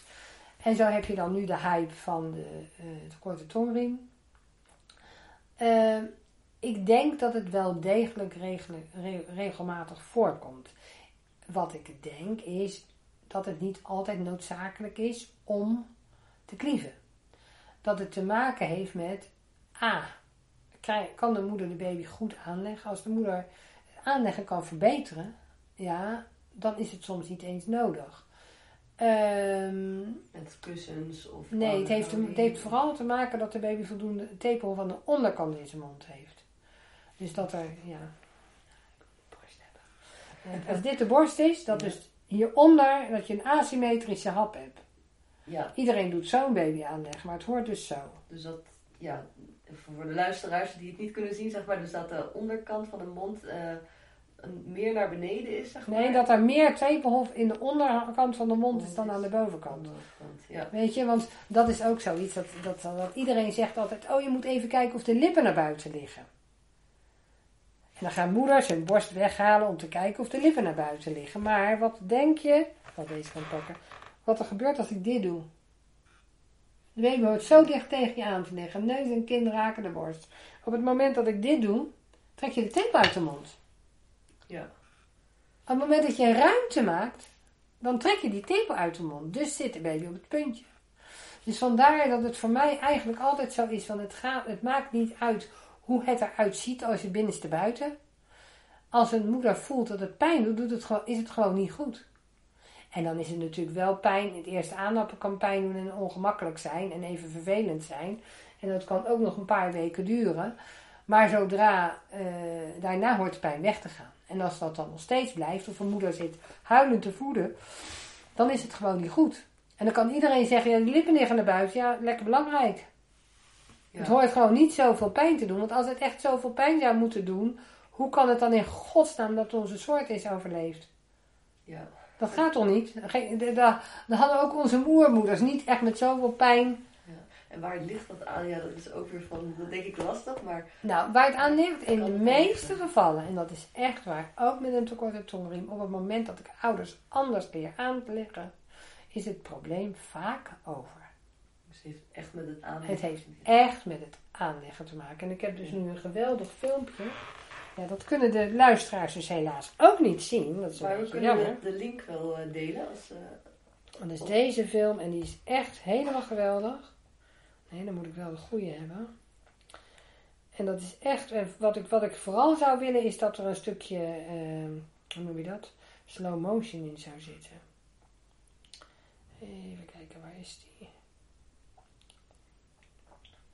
Ja, hier is die. Dan ga ik je het klein, ik ga niet je hele film laten zien, want dat is veel te... Oh, moet ik wel zacht zetten natuurlijk. will show how to of we kunnen de, de titel delen. Dan kunnen we... Attaching your baby at the breast.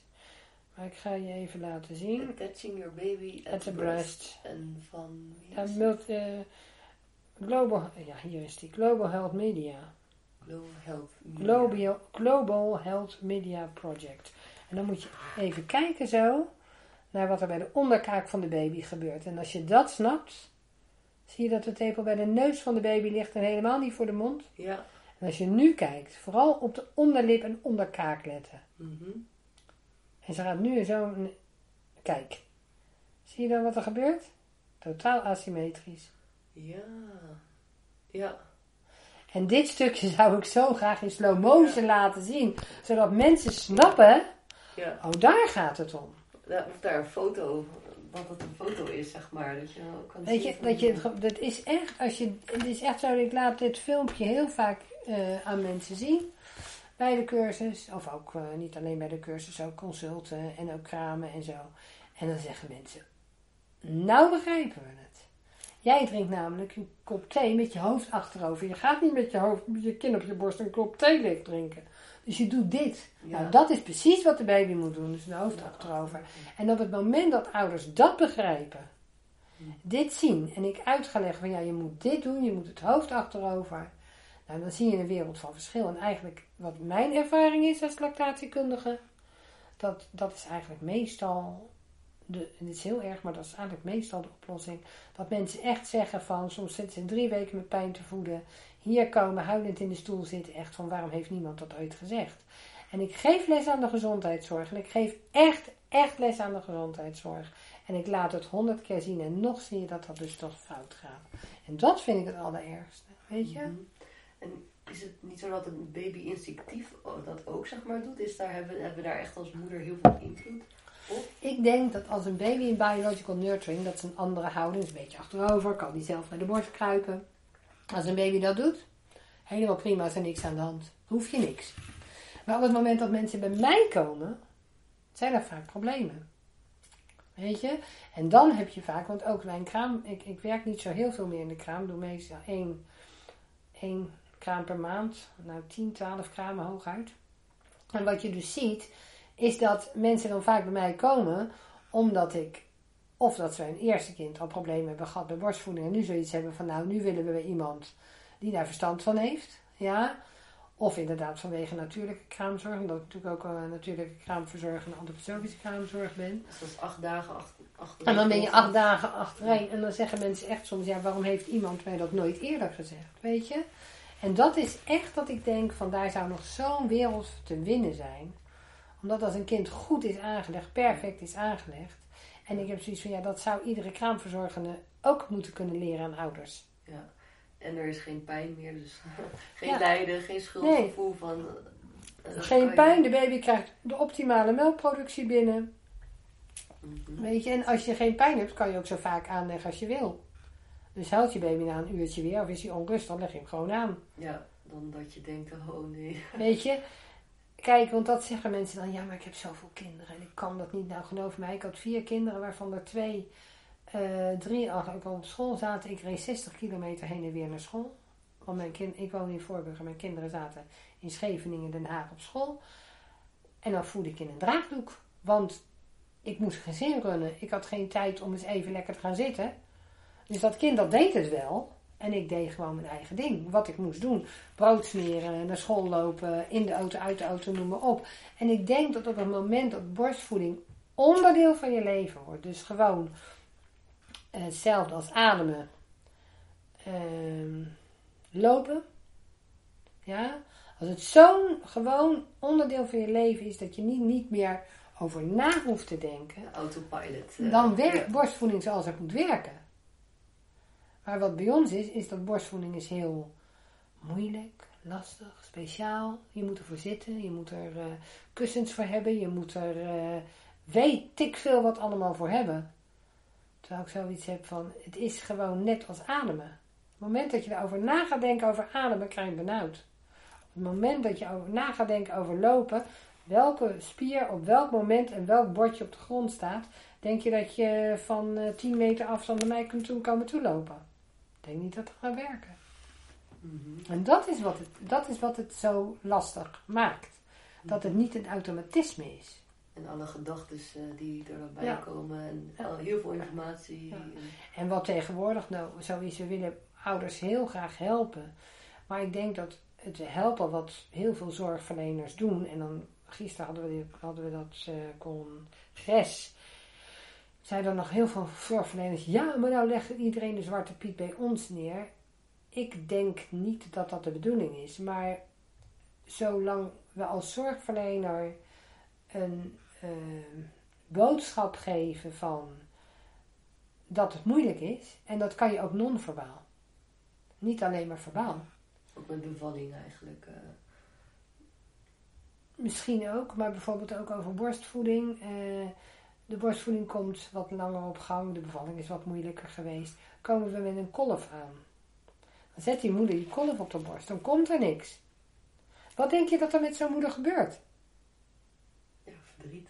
Die denkt, oh, ik kan geen borstvoeding geven, want er is niks. Dat die kolf plastic op een huid is. En eigenlijk hetzelfde is als tegen je man zeggen, neem een opblaaspop als je wil vrijen. Ja, want het is plastic op huid, dat gaat wel niet werken. Ja, en we ons dat niet re- realiseren, maar er gewoon van uitgaan van, ach, die kolf is hetzelfde als die baby, dus er komt wel melk. En, en omdat de hormonen dan niet op gang komen. Nee, je hebt gewoon, ja, je hebt geen huid op huid. Je hebt, weet je, het is heel iets anders. De- Ja, oxytocine en, en prolactine werkt gewoon veel langzamer. Dus je ziet heel veel mensen die gewoon op dat moment denken, oh ik heb geen melk. Nou, wat denk je dat er dan vrijkomt? Is adrenaline. Onderdrukt acute oxytocine. Want ik neem aan dat, eh, hoe heet ze, eh, Marianne, mijn collega, het ook wel heeft gehad over oxytocinefactor. Daar is altijd heel uitgebreid over. Nou, dan, dan onderdrukt dat gewoon. En dan werkt het dus niet. Michel Audin heeft Ja, ook dat. andere Ja. Ja. Nee, maar wat het ook is, weet je, ehm, op het moment dat je adrenaline krijgt, dan heb je een vlucht, vecht en vreeshormoon. Dus alle processen stoppen. In de Tweede Wereldoorlog gingen vrouwen zelfs stoppen met bevallen. En gingen pas als het luchtalarm en de veilig weer terug was, gingen ze verder bevallen. Kijk naar poezen. Als jij een poesnestje, die een poes aan het bevallen is, en je gaat eh, iets doen, dan, dan stopt ze gewoon en gaat uren later pas verder. Nou, dat is bij mensen ook als het om eh, bevallen of om eh, borstvoeding gaat. Dus eigenlijk is het gewoon heel belangrijk om wil je, dat, wil je een moeder ondersteunen met borstvoeding, moet je beginnen met haar zelfvertrouwen op te bouwen. Daar moet je mee beginnen. Zelfvertrouwen is het aller, aller, allerbelangrijkste. Dat ze het kan, dat, het, dat iedereen het kan. Ik had laatst moeder in een kraambed en die baby die, ja, die, die, die viel gewoon af. Terwijl die moeder tandem voedt. Dus ze heeft ook een ander kindje aan de borst, een ouder kindje. En die ik had echt zoiets van, kan dat? Hier is gewoon melk, het is gewoon raar. Dus ik zei, ja, je moet wat meer huid op huid contact, maar je bent dan toch wel een beetje bang van, je wil niet ondermijnend gaan werken. Want op het moment dat ik zeg van, ja, maar ze valt toch te veel af, het gaat niet goed. Nou, dan is haar zelfvertrouwen weg. Dus ik had al zoiets van, nou, de eerste dag, de tweede dag dacht ik, ja, baby is afgevallen. Het zegt nog niks. Volgende dag zei ik van, joh, hij is gisteren wat afgevallen. We moeten even kijken wat het vandaag doet. Maar misschien moeten we dan toch maar wat meer huid op huid contact doen. Het is gewoon belangrijk dat jullie gewoon, want dat andere kindje is er dus ook. Dus ja, nou, ver. Maar de dag daarna was de baby nog niet aangekomen. toen had ik wel zoiets van, ja, we moeten nu wel wat gaan doen. Baby was nog niet 10% afgevallen, dus het was nog niet een drama. Maar er gebeurde gewoon iets. Baby had ook weinig plasluiers. Dus er ging gewoon iets fout. En dat voelde ik. En toen had ik zoiets van, ja, nu kan ik een kolf neerzetten. Nou, ik kende die moeder vrij goed. Geheid dat er niks komt. Helemaal niet. Wat heb ik gedaan? Ik heb wissel laten voeden. Ik heb tegen die moeder gezegd: 7 minuten ene kant, 7 minuten andere kant. Nog een keer 1, 7 minuten ene kant, 7 minuten andere kant. Dan het gewoon de luier weer 7 minuten ene kant, 7 minuten andere kant. En dat nog een keer. Want wat gebeurt er? Deze baby lag daar wel een beetje lekker te tullen. Die vond het allemaal wel leuk. Maar die was gewoon niet actief. Dus alle beetjes melk die er kwamen, vond zij wel genoeg. Nou, door het vaker wisselen, je haalt de baby eraf, dus je ja, ik was nog niet klaar, begint hij aan de andere kant weer heel actief te drinken en maakt een inschietreflex. Nou, op een gegeven moment tukt hij weer in, want die baby heeft zoiets van, ja, leuk, maar dat is wel weer goed. De baby eraf legt hem naar de eerste kant, gaat hij weer heel actief drinken. Dus op die manier kan je een baby activeren. Of wat we gedaan hebben, compressie. Dus gewoon die melk min of meer spuiten in de borst of in de mond van de baby door compressie toe te passen. En dan zie je dus dat die baby de volgende dag ineens wel gegroeid is. En nu is die baby 5 kilo. Wow. Weet je, en het kindje is 7 weken. Dus, maar zodra die moeder ontspande en lekker achterover ging zitten, had die baby zoiets van, nou stop ik toch met drinken. Dus die moeder zat op een gegeven moment echt nog zo te voeden, omdat die baby gewoon in slaap zakte. En dan zie je dus van, je hebt een aantal keuzes. Nou, in 90% van de gevallen zou de keuze waarschijnlijk geweest zijn van de kraamverzorgende, van ja, dan gaan we toch maar kolven. Terwijl ik denk dat dat dus niet een goede keuze is. Want één, hou je daarmee de baby van de borst, want je scheidt moeder en kind. Want een moeder kan niet kolven met haar kind aan de borst, dus dat kind moet weg. Terwijl ik denk van, die moeder moet veel huid op huid, want dan moeten veel hormonen komen. Ja. Ten tweede, hoe ga je dat aan die baby geven?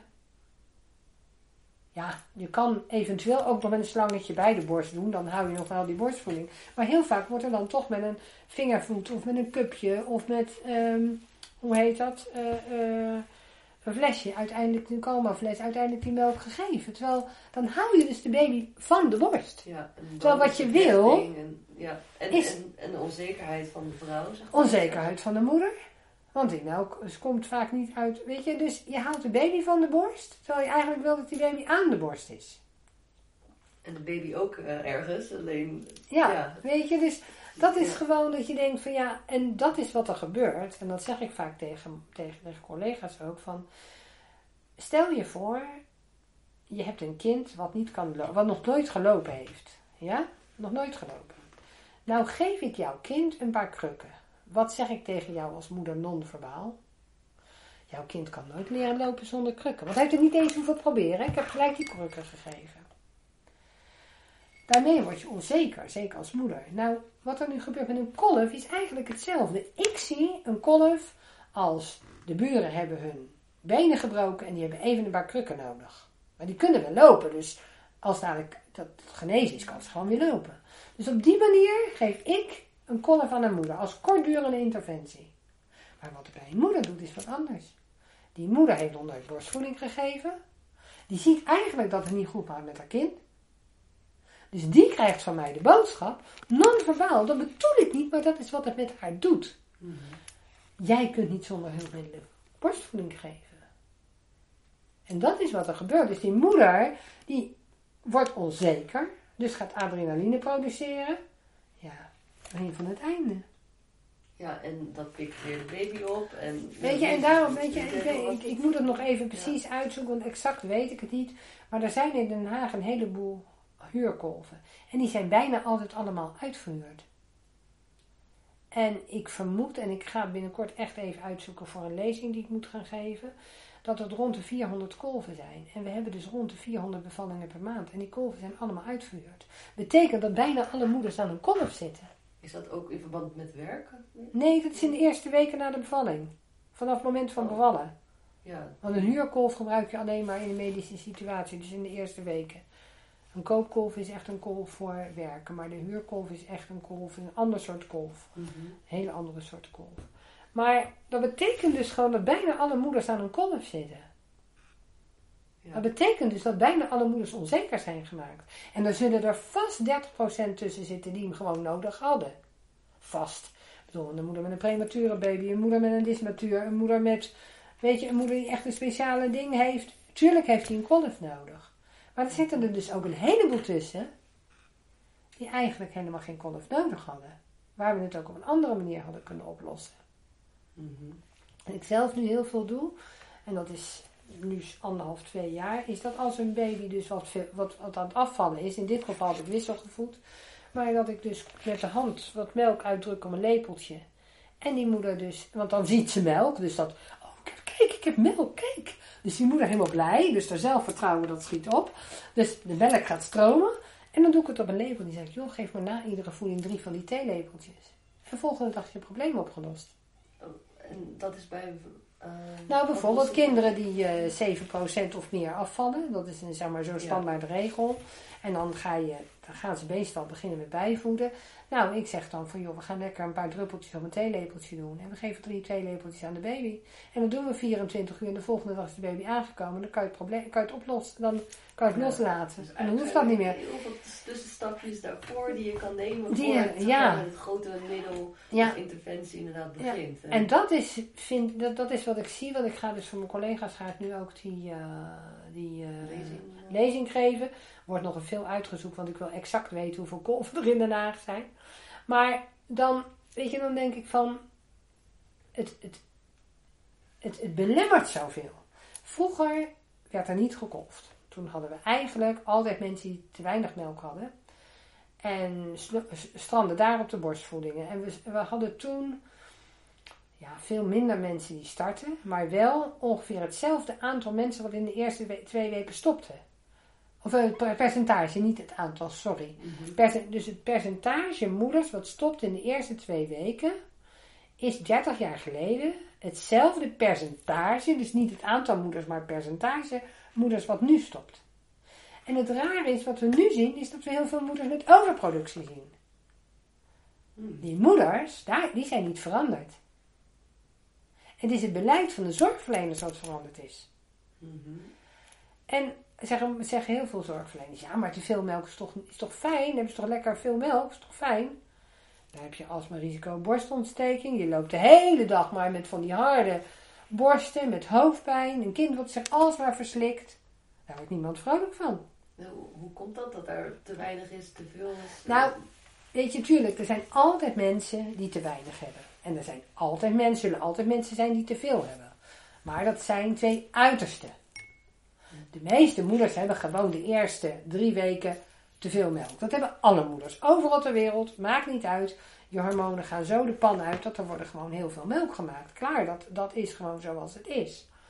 Na drie weken gaat zich dat vanzelf settelen. Zolang je nou maar gewoon ehm, je baby gebruikt. Dus op, je baby's hebben regeldagen, dus die willen dan heel veel drinken.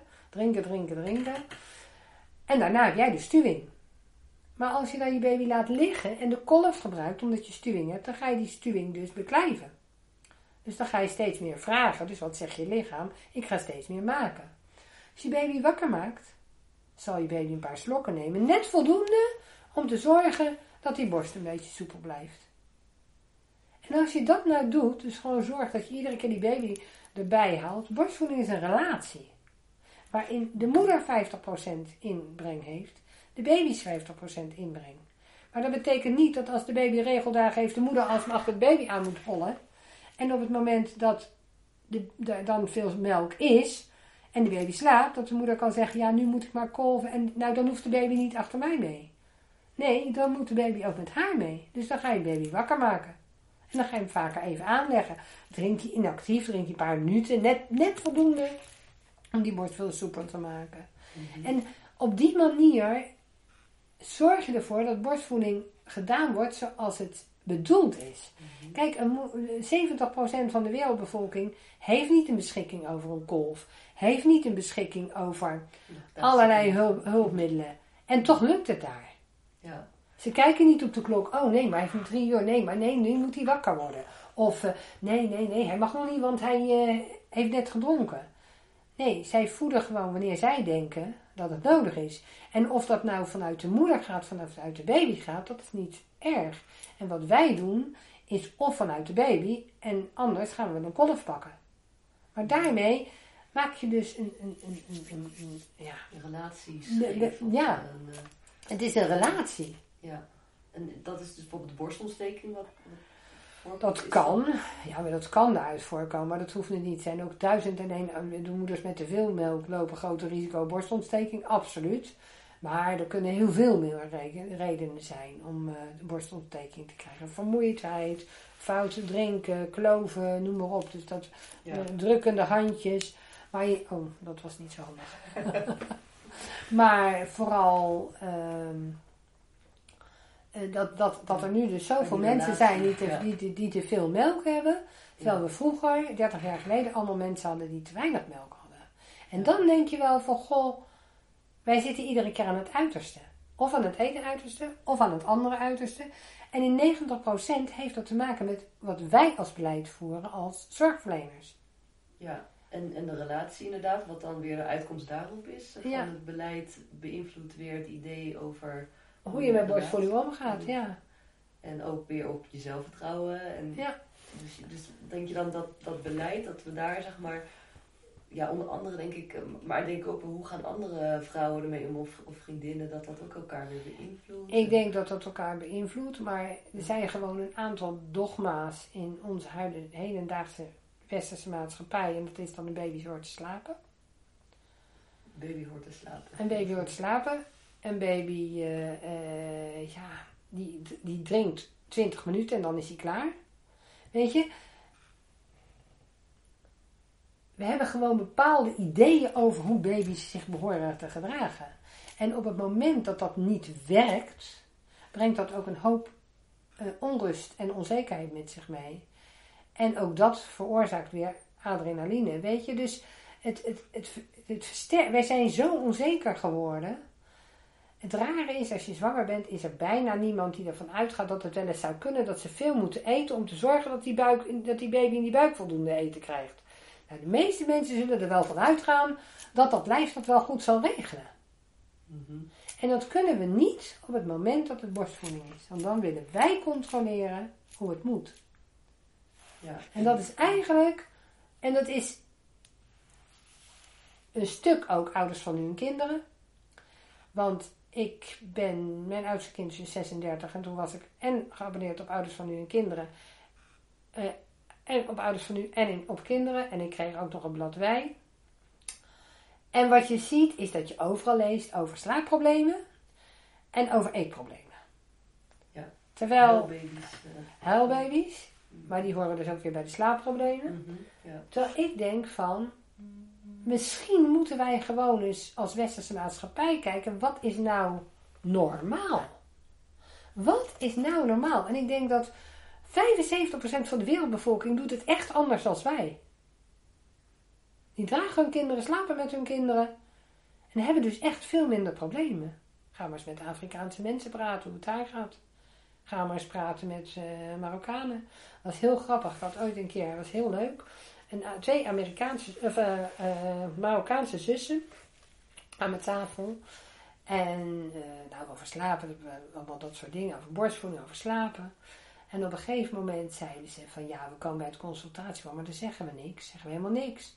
Want ja, wij slapen met onze kinderen. En ja, dat, dat, dat mag niet van hun. En toen had ik echt zoiets, en dat klinkt misschien heel raar, en ik hoop niet dat ik mensen nu voor hun voeten stoot, maar wij zijn natuurlijk heel, of mensen zijn natuurlijk heel bang voor discriminatie. Dus als jij iets fout zegt, loopt gauw wel iemand te denken van, goh, hè, is dat discriminatie? Maar alle kleuren mensen krijgen op het CB allemaal hetzelfde advies. En dat is ons westerse advies. Kinderen in een eigen bed apart bij moeder. En weet je wat ik dat vind? Discriminatie. Want daarmee zeg je dat alle andere culturen ter wereld het niet juist doen. De enige juiste manier is waarop wij het doen. Terwijl ik denk van, Wat weten wij nou? denk ik van, misschien is het juist wel zo. Kijk, tuurlijk, wiegedood zal daar misschien voorkomen, dat zou kunnen. En misschien moet je daar aanwijzingen in doen hoe je het veiliger kan doen. Weet je? Er zullen best een heleboel dingen zijn die ook aanpassingen kunnen geven. Maar ik kan mij niet voorstellen als een driekwart van de wereld het anders doet dan onze manier, dat die manier niet goed is. Dat kan ik me niet voorstellen. Mhm. Want ik echt denk van, en daar loopt borstvoeding wel, ja, tenzij mensen ondervoed zijn. Ja, ja, maar goed, dat zijn dan medische kwesties. Ja, dus het is meer vanuit de angst voor de wiegedood dat het beleid op, op dat stuk is veranderd, waardoor we dan... Ja, het sla- samen slapen is veranderd. Ja. Ja. En, en dat is, weet je, dat heeft natuurlijk gevolgen in een heleboel dingen. Want eh, slaapprobleem is eigenlijk altijd ook al geweest hoor, ook al voor de wiegedood, weet je. Ons, ja, ons idee, eigenlijk is het zo dat als je heel ver terugkijkt, dan kijk je naar Semmelweis. Dat is de meneer die ehm, het handenwassen naar voren heeft gehaald, weet je. En eh, dat- die is begonnen met oud moeders en kinderen te scheiden. En waarom was dat? Omdat als vrouwen dus. ehm kwijt. kraamvrouwenkoorts kregen. Ja. dan werden hun kinderen vaak besmet. Dus op het moment dat ze gingen handen wassen, om te zorgen dat die vrouwen geen kraamvrouwenkoorts kregen, gingen ze ook die kinderen apart zetten. En toen kwamen de bakerpaardjes erin van verwennen en eh, eh, kinderen horen te slapen. En toen kwamen al die dingen erin. Mm. Weet je? Dus ik denk ook dat het een stuk, een stuk van cultuur, een stuk, ja. Ja, een soort van mijn moeder deed dat zo, dus ik doe dat ook zo. Iets, een soort traditie. Ja, een soort tradities. En dat is ja. ook al wat, wat je al eerder zei, van ja, iedereen denkt dat hij het beste doet. En, en daar ga je altijd van uit. En dat, ja, dat dit het beste is voor je kind. En, en dat is eigenlijk wat je inderdaad nu aankaart. Van wat, wat is logisch, wat, wat is normaal? En om daar nog eens over na te denken voor alle eigenlijk dingen die je normaal gesproken altijd eh, als vanzelfsprekend beschouwt. eh. Maar dat, dat, dat is denk ik inderdaad, het, het, het- wa- wat, is, wat is normaal vanuit een babygezin? ja, of de behoefte inderdaad. Beho- ja, waar, waar, waar Ja. komt, wat is de biologische behoefte of biologische blauwdruk waar een kind mee ter wereld komt? En dat klopt dus niet met onze verwachting. En dat is een hele lastige. Mhm. Want wij zijn inmiddels hartstikke cultuur. Weet je, je hebt een klokje, je hebt een agenda, je hebt een heel veel te doen. Denk ook dat het in, voor moeders in deze huidige maatschappij ook heel lastig is. Kijk, eh, ik ben nog van de generatie, ik werk wel, maar ik ben heel lang ook thuis geweest met mijn kinderen. Dus ik kon er ook heel makkelijk zijn voor mijn kinderen. Ik hoefde mijn kinderen niet weg te brengen. Tegenwoordig, ik heb wel een tijdje gewerkt ook dat ik met een vriendin uitwisseling deed. Zij mijn kinderen, ik haar kinderen. Dus dat was ook nog wel handig. Maar tegenwoordig, weet je, je moet 's morgens naar je werk. Je moet een huishouden rooien. Je moet zoveel dingen. Dat ik denk dat het, het, het, het latje voor heel veel vrouwen ook wel heel hoog ligt. Mhm. En Ja. dat je op alle vlakken het beste moet presteren. En dan is borstvoeding een latje van wat het beste is. Want dat is dus ook nog zo. Als je kijkt van wat iedereen zegt. Borstvoeding, ja, dat is het beste voor je kind. Het gezondst. Warm, gezellig, goedkoop, gezond en hygiënisch kan je allemaal met fles. Kan ik allemaal zo weer leggen. Warm kan die fles prima warm maken. Goedkoop in Nederland kun je gewoon, kost kinderen gewoon geld. Klaar. Hygiënisch kan in Nederland die fles heel hygiënisch klaarmaken. Gezellig. Geloof mij, met een fles kan je ook heel gezellig een kind opvoeden. Wat was het laatste dan? Nog iets vergeten. Waarom gezellig, gezond, goedkoop? Oh, en gezond. Nee, gezond zei ik. Die heb ik nog niet gehad. En gezond, als ik iedere dag ga zwemmen of fietsen, is het ook gezond. Maar dat zegt niks. Dat zegt helemaal niks. Alle vijf die, die opmerkingen over hoe goed borstvoeding is, zijn eigenlijk dooddoeners. Weerleggen weer. Ja. Ja, en, maar kijk, voor, de- voor de- als je het echt hebt over gezondheid van moeder en kind, dan is borstvoeding de norm en eigenlijk niet het beste. Want als je het beste hebt, ja, stel je voor, je koopt een paar laarzen. En dan is de beste, is, weet ik veel, Sendra's. Ja, die zijn wel 389 euro. Die van Manfield lijken er bijna wel heel veel op. Kopen we die toch. Goed is goed genoeg. En dat kun je met borstvoeding niet zeggen. Je kan niet zeggen borstvoeding is het beste, dus de flesvoeding is goed genoeg. En dat is wat wij doen. Doe maar gewoon, dan doe je gek genoeg. Terwijl eigenlijk zou het zijn van, borstvoeding is de norm, dat is gewoon. En flesvoeding is een mindere variant. ja, dus dan switch je echt gewoon de mindset of het idee over... Dat het gewoon echt een, Ja. een- dat het gewoon een mindere, ja, Ja, een, het- een mindere variant is. Kijk, jij eh, zal ook niet gauw iedere dag een magnetronmaaltijd eten. Je hebt ook absoluut Ik ben er heilig van overtuigd dat je heel veel suikers en dat soort dingen krijgt. Maar ik ben er ook heilig van van overtuigd dat er ook nog wel enige voedingswaarde in zit. Of het nou zo gezond is. Maar goed, dood, dood zou je er niet aan gaan. Althans niet direct. Je zal niet ter plekke neervallen. Dat is met flesvoeding ook zo. Kunstvoeding. Ja. Je, je, je kan erop overleven. Maar de borstvoeding is de norm. En wat, wat is het allerbelangrijkste in de borstvoeding? Er is weinig allerbelangrijkste te vertellen, want het is de norm. Dus er is geen allerbelangrijkste. Nee, ja, ik bedoel, wat, wat, ik begrijp wat je bedoelt, maar in de zin van, ja, wat is de, de kern? Is, is het zeg maar de, de, de relatie tussen moeder en kind? Of is het het, het immuunsysteem? Het is allemaal ontzettend belangrijk natuurlijk, maar... Ik vind dat een hele lastige vraag. Uh, ik denk dat als je heel. Kijk, de hechting tussen moeder en kind, de band, dat kun je ook met een fles van elkaar krijgen. Kijk, natuurlijk zul je daar uh, heel, uh, heel veel moeten investeren. En dan denken mensen, ja, je kan gewoon je kind op schoot nemen. Met een, met een borst heb je gewoon huid-op-huid contact. Wat je gewoon niet hebt met de fles. Je gaat niet iedere keer je kleren uittrekken. Dat is gewoon zo. Plus dat je kunt je kind niet zo dicht bij elkaar houden. Want er zit een fles tussen. Dus ik denk van... Ik denk dat als je echt zegt van... Ik wil dezelfde hormoonstrekking hebben bij, bij een fles als bij de borst.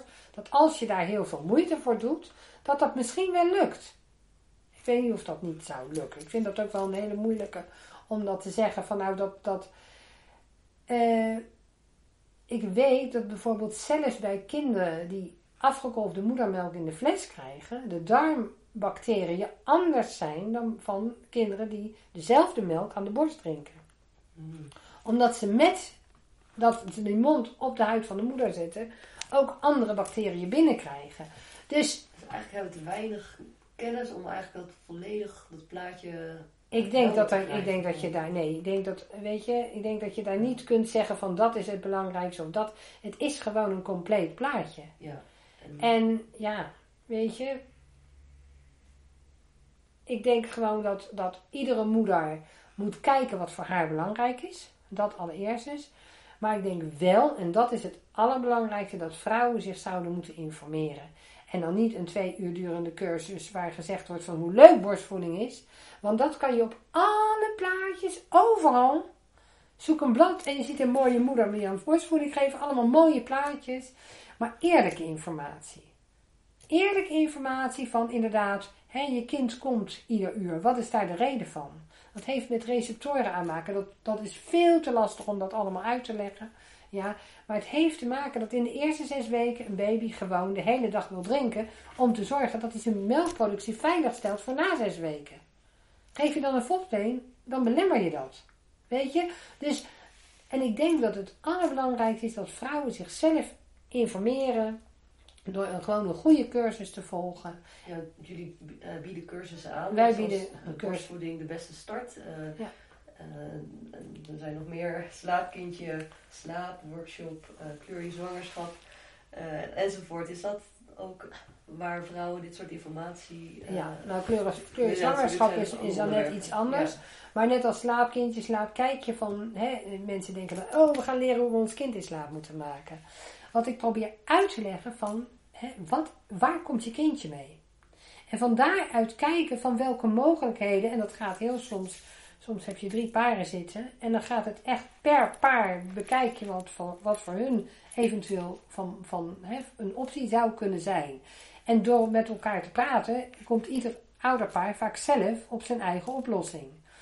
Uh, borstvoeding beste start, dat is denk ik echt als je borstvoeding wil gaan geven, dat is 6 uur.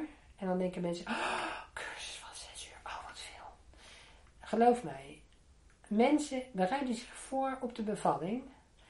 Vaak door middel van 8 of 10 avonden van ongeveer 2 uur per keer. Dat zijn ongeveer 20 uur. Nou, een bevalling mag in het ergste geval 36 uur duren. Maar daarna is het echt over. Over borstvoeding. We, rijden ze zich niet of nauwelijks voor. Terwijl, schrik niet, de eerste zes weken ben je 600 uur bezig met borstvoeding geven. Dat is wel even wat anders.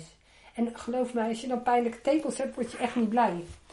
En ik denk dus dat als je dan ook niet weet wat je kan verwachten.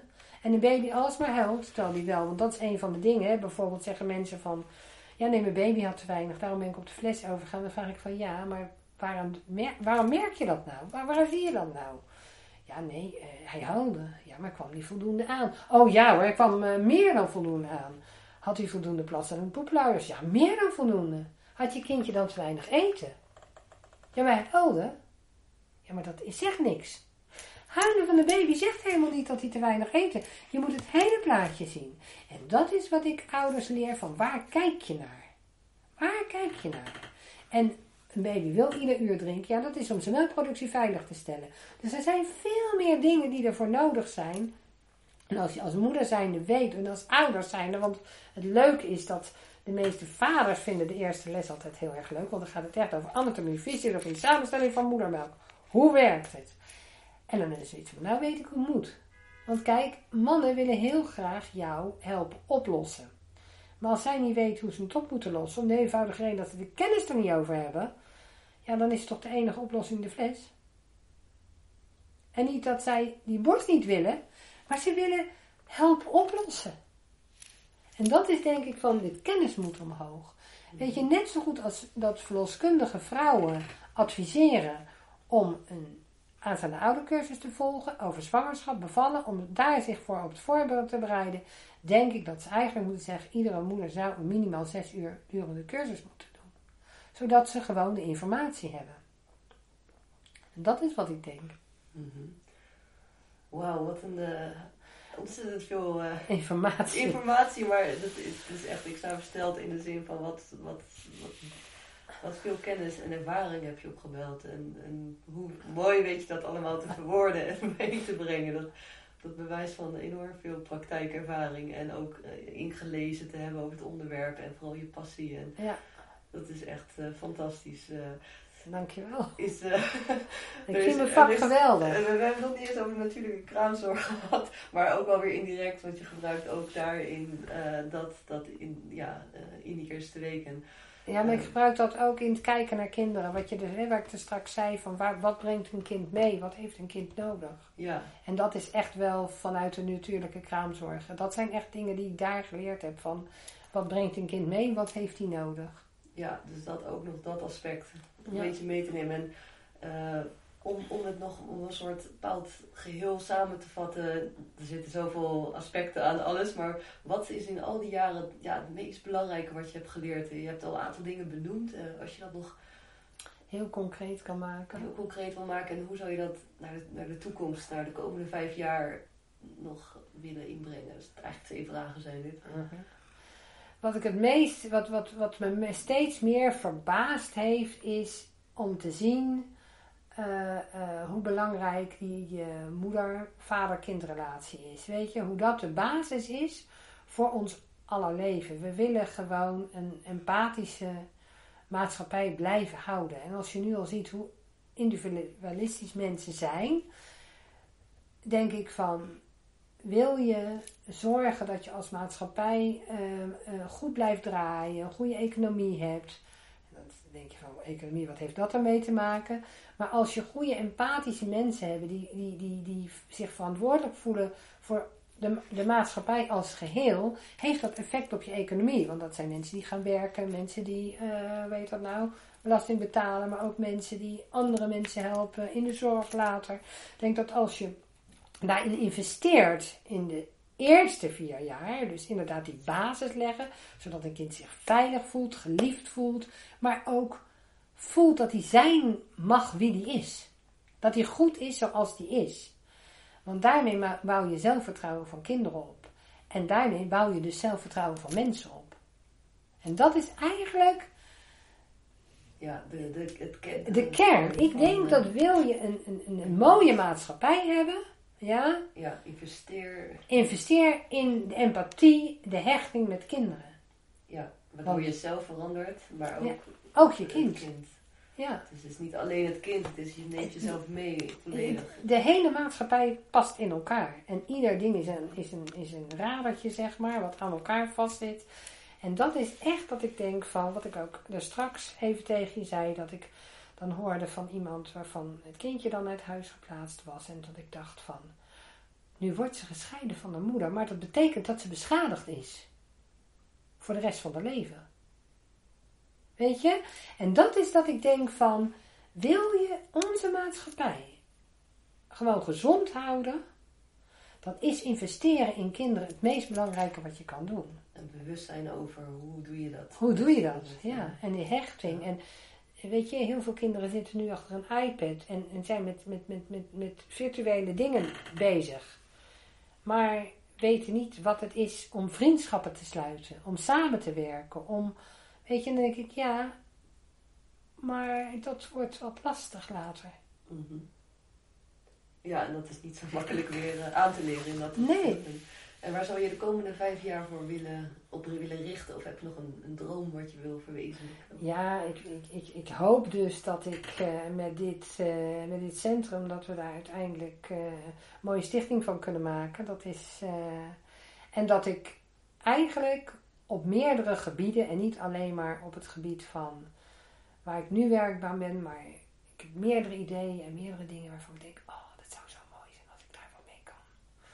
Bijvoorbeeld eh, echt meer kan doen met hechting van eh, eh, kinderen aan hun ouders, maar op een heel breed gebied. Dus niet alleen maar in de kraamweek, niet alleen maar voor mensen die het kunnen betalen, want dat is vaak bij lactatiekunde nog een probleem. Het is niet in de, in de zorgverzekeraar opgenomen. Daar ga ik me niet sterk voor maken. dat is niks voor mij. Nee, eh, nee, nee, maar bijvoorbeeld, weet je, ook de, de, de, de mensen die het niet kunnen betalen, de mensen die in een moeilijke hoek zitten, dat het daarvoor beschikbaar zou komen. Of dat daar meer bewustzijn voor komt van dat wil je de maatschappij veranderen, zul je ook daar die hechting moeten Mhm. bevorderen. Ja, wat, wat inderdaad van als je niet de financiële middelen hebt, eh, op een andere manier dat toch weten te bereiken. De Ja, ja daar zit, eh, weet je, en dan, dan, dan, daar heb ik wel ideeën, ideeën voor. over, eh, En dan zeker in problematische eh, hè, relaties van ouders en kinderen die verstoord worden. Het zou heel mooi zijn om daar echt, en dan, ja, als je het bijvoorbeeld dan hebt, hè, omdat ik dat van de week dan tegenkom en over jeugdzorg, denk ik, oh, daar zou de kennis moeten zijn over hoe belangrijk die hechting is. Dat je daar andere dingen voor hebt. ja, weet je? samenwerking ook tussen de maatschappelijke werkers en de... Ja, dan denk ik echt van, daar zou zoveel meer mogelijk kunnen zijn. Alleen ja, dat is dus wel. Of ik dat over vijf jaar bereik, weet ik niet hoor. Want dat is wel een hele lastige. Omdat, weet je, de maatschappij is nog niet toe aan hoe belangrijk die hechting is. De maatschappij kijkt nog meer van zijn kinderen, worden kinderen goed verzorgd, hebben ze een schone luier, eh, eh, hoe heet dat? Eh, krijgen ze hun eten op tijd, worden ze op tijd in bed gelegd, hebben ze op tijd slaap. Maar dat zijn praktische zaken, weet je. En ik heb dus heel veel dingen gelezen ook. En dan lees je bijvoorbeeld rapporten van vlak na de Tweede Wereldoorlog. Dat kinderen echt overleden. Niet omdat ze niet voldoende te eten kregen, geen schone luier kregen, geen mooi bedje. Dat ze niet op tijd in bed werden leggen. Maar dat die hechting er niet was. Dat er geen hechting was met een zorgverlener. En dan denk ik van, nou zeker voor dus die mensen die in valkuilen zitten, hè, waar, waar, waar jeugdzorg instapt en dat soort dingen, denk ik van, oh daar gaat zoveel fout. Ja. Dat zou zo, daar zou ik, weet je, dat, maar dat is weer een nieuw idee wat ik dat krijg. En denk, ach, misschien komt dat nooit nog eens op een pad. En misschien ook niet, want ik ben inmiddels al 59 hoor. Wauw, respect. Dus of ik dat, of ik dat nog, maar dat denk ik van dat, die mensen, weet je, mensen zijn zich niet bewust hoe belangrijk de emotionele, emotionele en veilige basis voor een kind. En dat ligt niet in de schone luier en die ligt niet op tijd in bed liggen. Dat ligt je veilig voelen. En dat om even terug te komen op slapen. Wanneer kan je slapen? Ja, wanneer je je veilig voelt. Juist. Dus wat is belangrijk voor kinderen? Dat ze zich veilig voelen. En heel veel kinderen voelen zich in hun eigen bed niet veilig. Voelen zich veilig, vertrouwd bij een volwassene. Ja, wat logisch is, want ze zijn nog niet... Zij kunnen zichzelf niet verdedigen. Ze, ik bedoel, dat kunnen ze niet. Ja, En die hele kleintjes kunnen niet eens zelf naar de kraan lopen om een beker water te pakken. Nou, dankjewel voor je wijsheid. Alsjeblieft. Dankjewel. Het is eh, echt heel leerzaam. En ik hoop dat heel veel vrouwen dit mogen luisteren. En, en, en ook partners en mannen. En, ja, Nou ja, Bedankt. Ik, eh, ik hoop dat, het, eh, ja, dat, het, dat, dat, dat mensen er wat aan hebben. En mochten er vragen zijn, dan zijn ze altijd van harte welkom. ja, we zullen de contactgegevens achterlaten. Maar in ieder geval de website. De website Waar ze geeft op jou even- kunnen ja. vinden. ja, sowieso. Maar eh, weet je, ik ben ook heel veel beschikbaar, dus wat dat betreft. Komt wel goed. Oké.